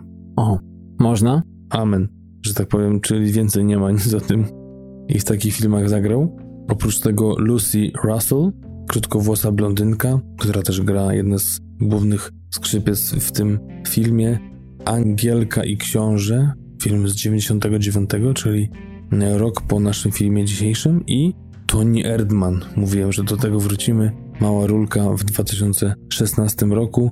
I tutaj właśnie dochodzimy do głównego bohatera tej przewrotnej historii, która się łączy z kolejnym filmem, Alex Howe, mając moim zdaniem skromnym aparycję takiego Chrisa Isaka, mocno taką hollywoodzką urodą i też obyciem i charyzmą, tak się wydaje. Skończył on architekturę w Londynie i w trakcie studiowania zagrał w kilku sztukach teatralnych. Właśnie z tych desek teatralnych zabrał go Nolan, a potem skończył Princeton i z tytułem magistra pracuje w Nowym Jorku w firmie architektonicznej. Co ciekawe, teraz najważniejsza rzecz tej opowieści krótkiej grał bohatera o imieniu Cope. To jest imię architekta snów z Incepcji, czyli Leonardo DiCaprio. I to też taka właśnie ciekawa rzecz. Tak jest. No i tak jak powiedziałeś jeszcze wujek Christophera Nolana, czyli John Nolan gra tutaj policjanta, który w pewnym momencie także jest widoczny w kilku momentach. I myślę, że jeszcze warto, warto jeszcze wspomnieć o twórcy muzyki, bo David Julian jest to brytyjski muzyk, kompozytor, który co ciekawe śledzi nas od już wielu odcinków, bo to jest nasz trzeci pełny odcinek, w którym mówimy właśnie o jego filmie, a te dwa pozostałe to Eden Lake oraz Dom w głębi lasu. Też współpracował przy Memento, przy Prestiżu, przy Bezsenności, e, ale też, tak jak mówię, i inne filmy, ale jakby wychował się kompozytorsko przy Christopherze Nolanie właśnie. Tak jest. A propos samego Nolana, to jeszcze warto wspomnieć, że z tej wcześniej przeze mnie przytoczonej zgrai znanych reżyserów właśnie z lat 1960-1970, to na czwartym miejscu wśród najlepiej zarabiających w historii jest Quentin Tarantino, na trzecim Sam Mendes, na drugim J.J. Abrams, który jako producent zarobił najwięcej z tej całej zgrai, natomiast jako reżyser 3,5 miliarda dolarów zarobił J.J. Abrams, czyli numer dwa i numer jeden, no to jak można się łatwo domyślić, Krzyż, e, Krzysztof, Krzysiek Nolan z wynikiem 4 miliardy 754 miliony dolarów, czyli dojna krowa Warner Bros., bo tak jak wspomniałem, tylko dwa filmy włącznie z dzisiejszym to były filmy niewyprodukowane dla tej wytwórni. Ten drugi to oczywiście jego drugi film, czyli Memento. A jeszcze wracając do tych budżetowych cięć, to wiemy o tym, że w filmie wystąpił i dom rodziców Nolana, zaprzyjaźnione restauracje, uniwersytet, w którym studiował, a także studio nagrań, bo to też jest bardzo ważne co do cięcia kosztów tej produkcji, bo Christopher Nolan był przewodniczącym takiego stowarzyszenia filmowego i z racji tego właśnie piastowania tej funkcji mógł kamerę wynająć za darmo oczywiście i właśnie w studiu nagrań tego właśnie stowarzyszenia powstała jedna ze scen, a dokładnie ostatnia w tym filmie. Zresztą bardzo ciekawie to wszystko wypisane jest w napisach końcowych. Nawet restauracje są podane, jedną nawet znalazłem, że jeszcze w Londynie istnieje. Dla tych, którzy są kinofilami od tej technicznej strony, to podam, że kamera, którą nagrywał film Nolan, to jest Arriflex 16BL. Także to dla kinofilów takich technicznych no, taką znalazłem ciekawostkę. Czyli dla połowy naszych fanów tak naprawdę, przyznać się, kto śledzi takie niuanse. Jeśli chodzi o ocenę dzisiejszego filmu, to całkiem sympatycznie robi się po internetach, bo zarówno na Filmwebie, jak i na IMDb to jest ocena 7,5 czy 7,5. Przy 79 tysiącach głosów na IMDb, na Filmwebie około 9 tysiąca głosów, także też no nie najlepiej, nie najgorzej, film dość wiekowy. Jest spora liczba głosów, jeśli chodzi o ten film, ludzi, którzy chcieliby obejrzeć go, tak przynajmniej na portalu filmweb.pl się wypowiedzieli.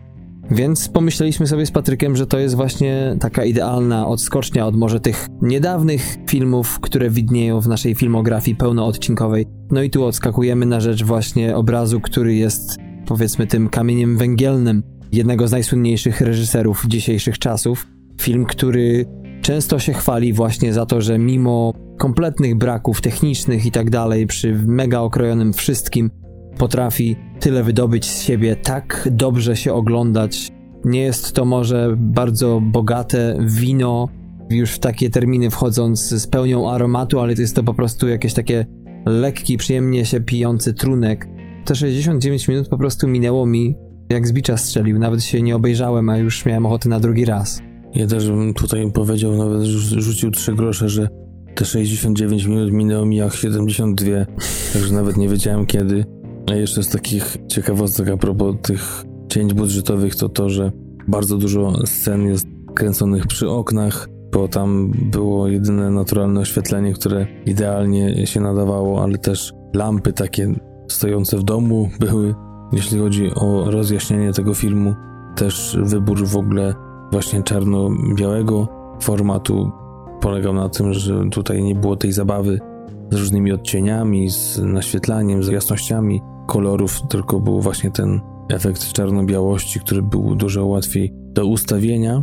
I jeszcze taką jedną rzecz ciekawą wyczytałem, która ma się do całej kariery w ogóle Nolana, mhm. to jest to, że tak jak powiedziałem wcześniej, Raz, że on nigdy nie siedzi przy monitorze jak taki gruby kot, czy gruby kotlet, jak to mówi Pacześ, gdzieś tam no, skupiony na filmie, ale nie tak do końca. On siedzi zawsze przy każdej scenie, przy samej kamerze, a dodatkowo jeszcze praktycznie no, minimalnym stopniu i no jak tylko trzeba w 100% użyć tego triku, triku, jeżeli to jest trik, jeśli chodzi o zbliżenie kamerą używając soczewek. Mhm. Zawsze, jeżeli u niego jest zbliżenie, jedzie cała kamera i też w bardzo ciekawym wywiadzie z, z Alem Pacino a propos jego głównego bohatera w filmie Bezsenność mówił o tym, że jak nagrywali scenę, kiedy Al Pacino rozmawia przez telefon, to nagle Al Pacino poczuł się osaczony, bo miał siedzieć sam przy, przy stole z telefonem, a tu cała ekipa nad nim wisiała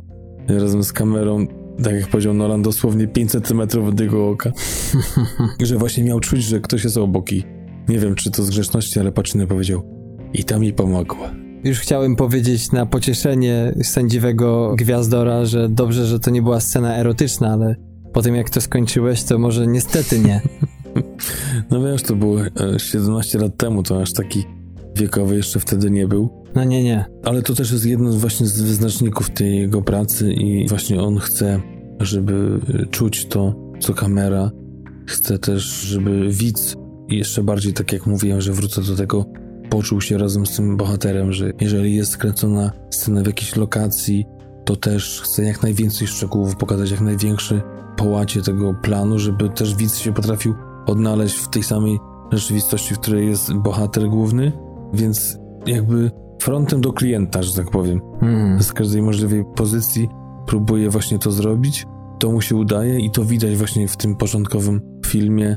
I to też ciekawe a propos tego, że, że film wciąga, że chciał właśnie na początku zarysować całą fabułę, bardzo mocnym takim uderzeniem rozpocząć film, żeby widz wciągnął się w film od razu i żeby zapomniał o tych niedoróbkach właśnie budżetowo-realizatorskich i żeby już potążył za sceną i tak mi się wydaje, że w 100% mu się to udaje. Dla mnie to nie jest nawet, że to jest film budżetowy i na wysokim poziomie, tylko w ogóle świetnie scenariuszowo zagrany, bardzo dobrze. Film, który się ogląda po prostu jak każdy normalny film, a nie przez pryzmat tego, za jakie pieniądze został zrobiony. Tak jest. Kompletnie nie miałem w tyle głowy, mimo już wiedziałem o tym fakcie, tych kilku tysiącach funtów. Zapomniałem o tym, nawet twierdząc w pewnym momencie, że no może nie, że wszystkie filmy powinny być tylko 70-minutowe, ale że to jest kwintesencja narracji znowu, że oczywiście fajnie jest widzieć wielkie spektakle i mega złożone rzeczy, ale takie filmy jak ten to jest taka właśnie, jak to ostatnio lubimy mówić o wszystkim w naszym podcaście, od trudka. Tutaj na takie już klasyczne dzisiaj kino, high-tech, to jest akurat kino, które budzi sporo niepokoju, czyli wpasowuje się w gatunek, w którym ten film się lokuje. Ja zastanawiam się, jak na. Oprócz tego, że to był wybór budżetowy, ale też i w jaki sposób jednak artystyczny tego czarno-białego filmu ma to, bo oczywiście to jest jego pierwszy czarno-biały, chociaż w Memento też są sceny czarno-białe, ale to, że on jest daltonistą, że on nie rozpoznaje ani czerwonego, ani zielonego. Jak to miało wpływ na to, że ten film jest czarno-biały i dlaczego zastanawiam się, mając tą wiedzę, nikt go nie zapytał nigdy i czy on się jakby wezbrania przed tym pytaniem, czy jak to się ma w ogóle do realizacji filmów. A może generalnie nie wie, że on jest czarno-biały, może po prostu nikt mu nie powiedział, a ten nie zauważył. No. Żarcikiem na końcu puentując. Albo na przykład to, że ponoć najczęściej na planie pije Earl Grey Tea i to, że jest leworęczny. No, lewa ręka i Earl Grey i co jeszcze? Ile byś dał temu dzisiejszemu dziełu w naszej skali TMF-owskiej na 15? Z krótkim uzasadnieniem. Ja mu daję mocne 13, 13,5 nawet za fantastyczną fabułę, za genialny koniec, bo naprawdę świetnie się kończy. Nie ma tutaj żadnych niedomówień i jakichś nieścisłości. I tak jak mówi Nolan, że zawsze najważniejsze dla niego jest scenariusz i podejrzanie za tym świetnym pomysłem, za jakimiś twistami i to, żeby się tego trzymać, to uważam, że tu mu wyszło to znakomicie. Myślę, że tak naprawdę minus dla tego filmu to są chyba te sprawy po prostu budżetowe, więc jakby nie do uniknięcia. I też na przykład chciał broń palną użyć, ale uznał, że w tak tanim filmie to będzie niemożliwe, żeby to było realne i nie, nie wyglądało na... Na pewno kogoś by zastrzelił. Tak, nie, nie, bardziej chodziło o to, że trzeba było za takie pieniądze to replikę załatwić, a powiedział, że bardzo rzadko mm. można dostać tanią replikę, która w miarę dobrze wygląda, a jeszcze odgłosy, dźwięki, o, to mówi, to już woleli użyć czego? Zegarka. Gumowego młotka. Haha, przepraszam. no tak, mam po części rację, to jest, mówię, perfekcjonista i to też słychać, że z jego przemyśleń wynika to, ile tak naprawdę ogarnia. Tak jak już na przykład właśnie czy Tarantino, czy reżyser Parasite'a, Juno, tak tutaj nasz Nolan też jakby ma kompletną kontrolę nad tym, co tworzy i w zasadzie ma jednak może dzisiejszy film taki moment, gdzie ta akcja lekko zwolniła dla mnie i tak jakby przesunąłem się trochę na lewy pośladek, ale w zasadzie całość jest tak jak wszystkie jego filmy praktycznie świetnie spięta. Ja mu daję też 13 na 15. Byłoby 13,5, gdyby nie ten właśnie taki shift mały troszeczkę w tempie, ale może to wiesz, na dwa razy film, jak teraz wszystko, nie? Więcej na siłowni, kolego.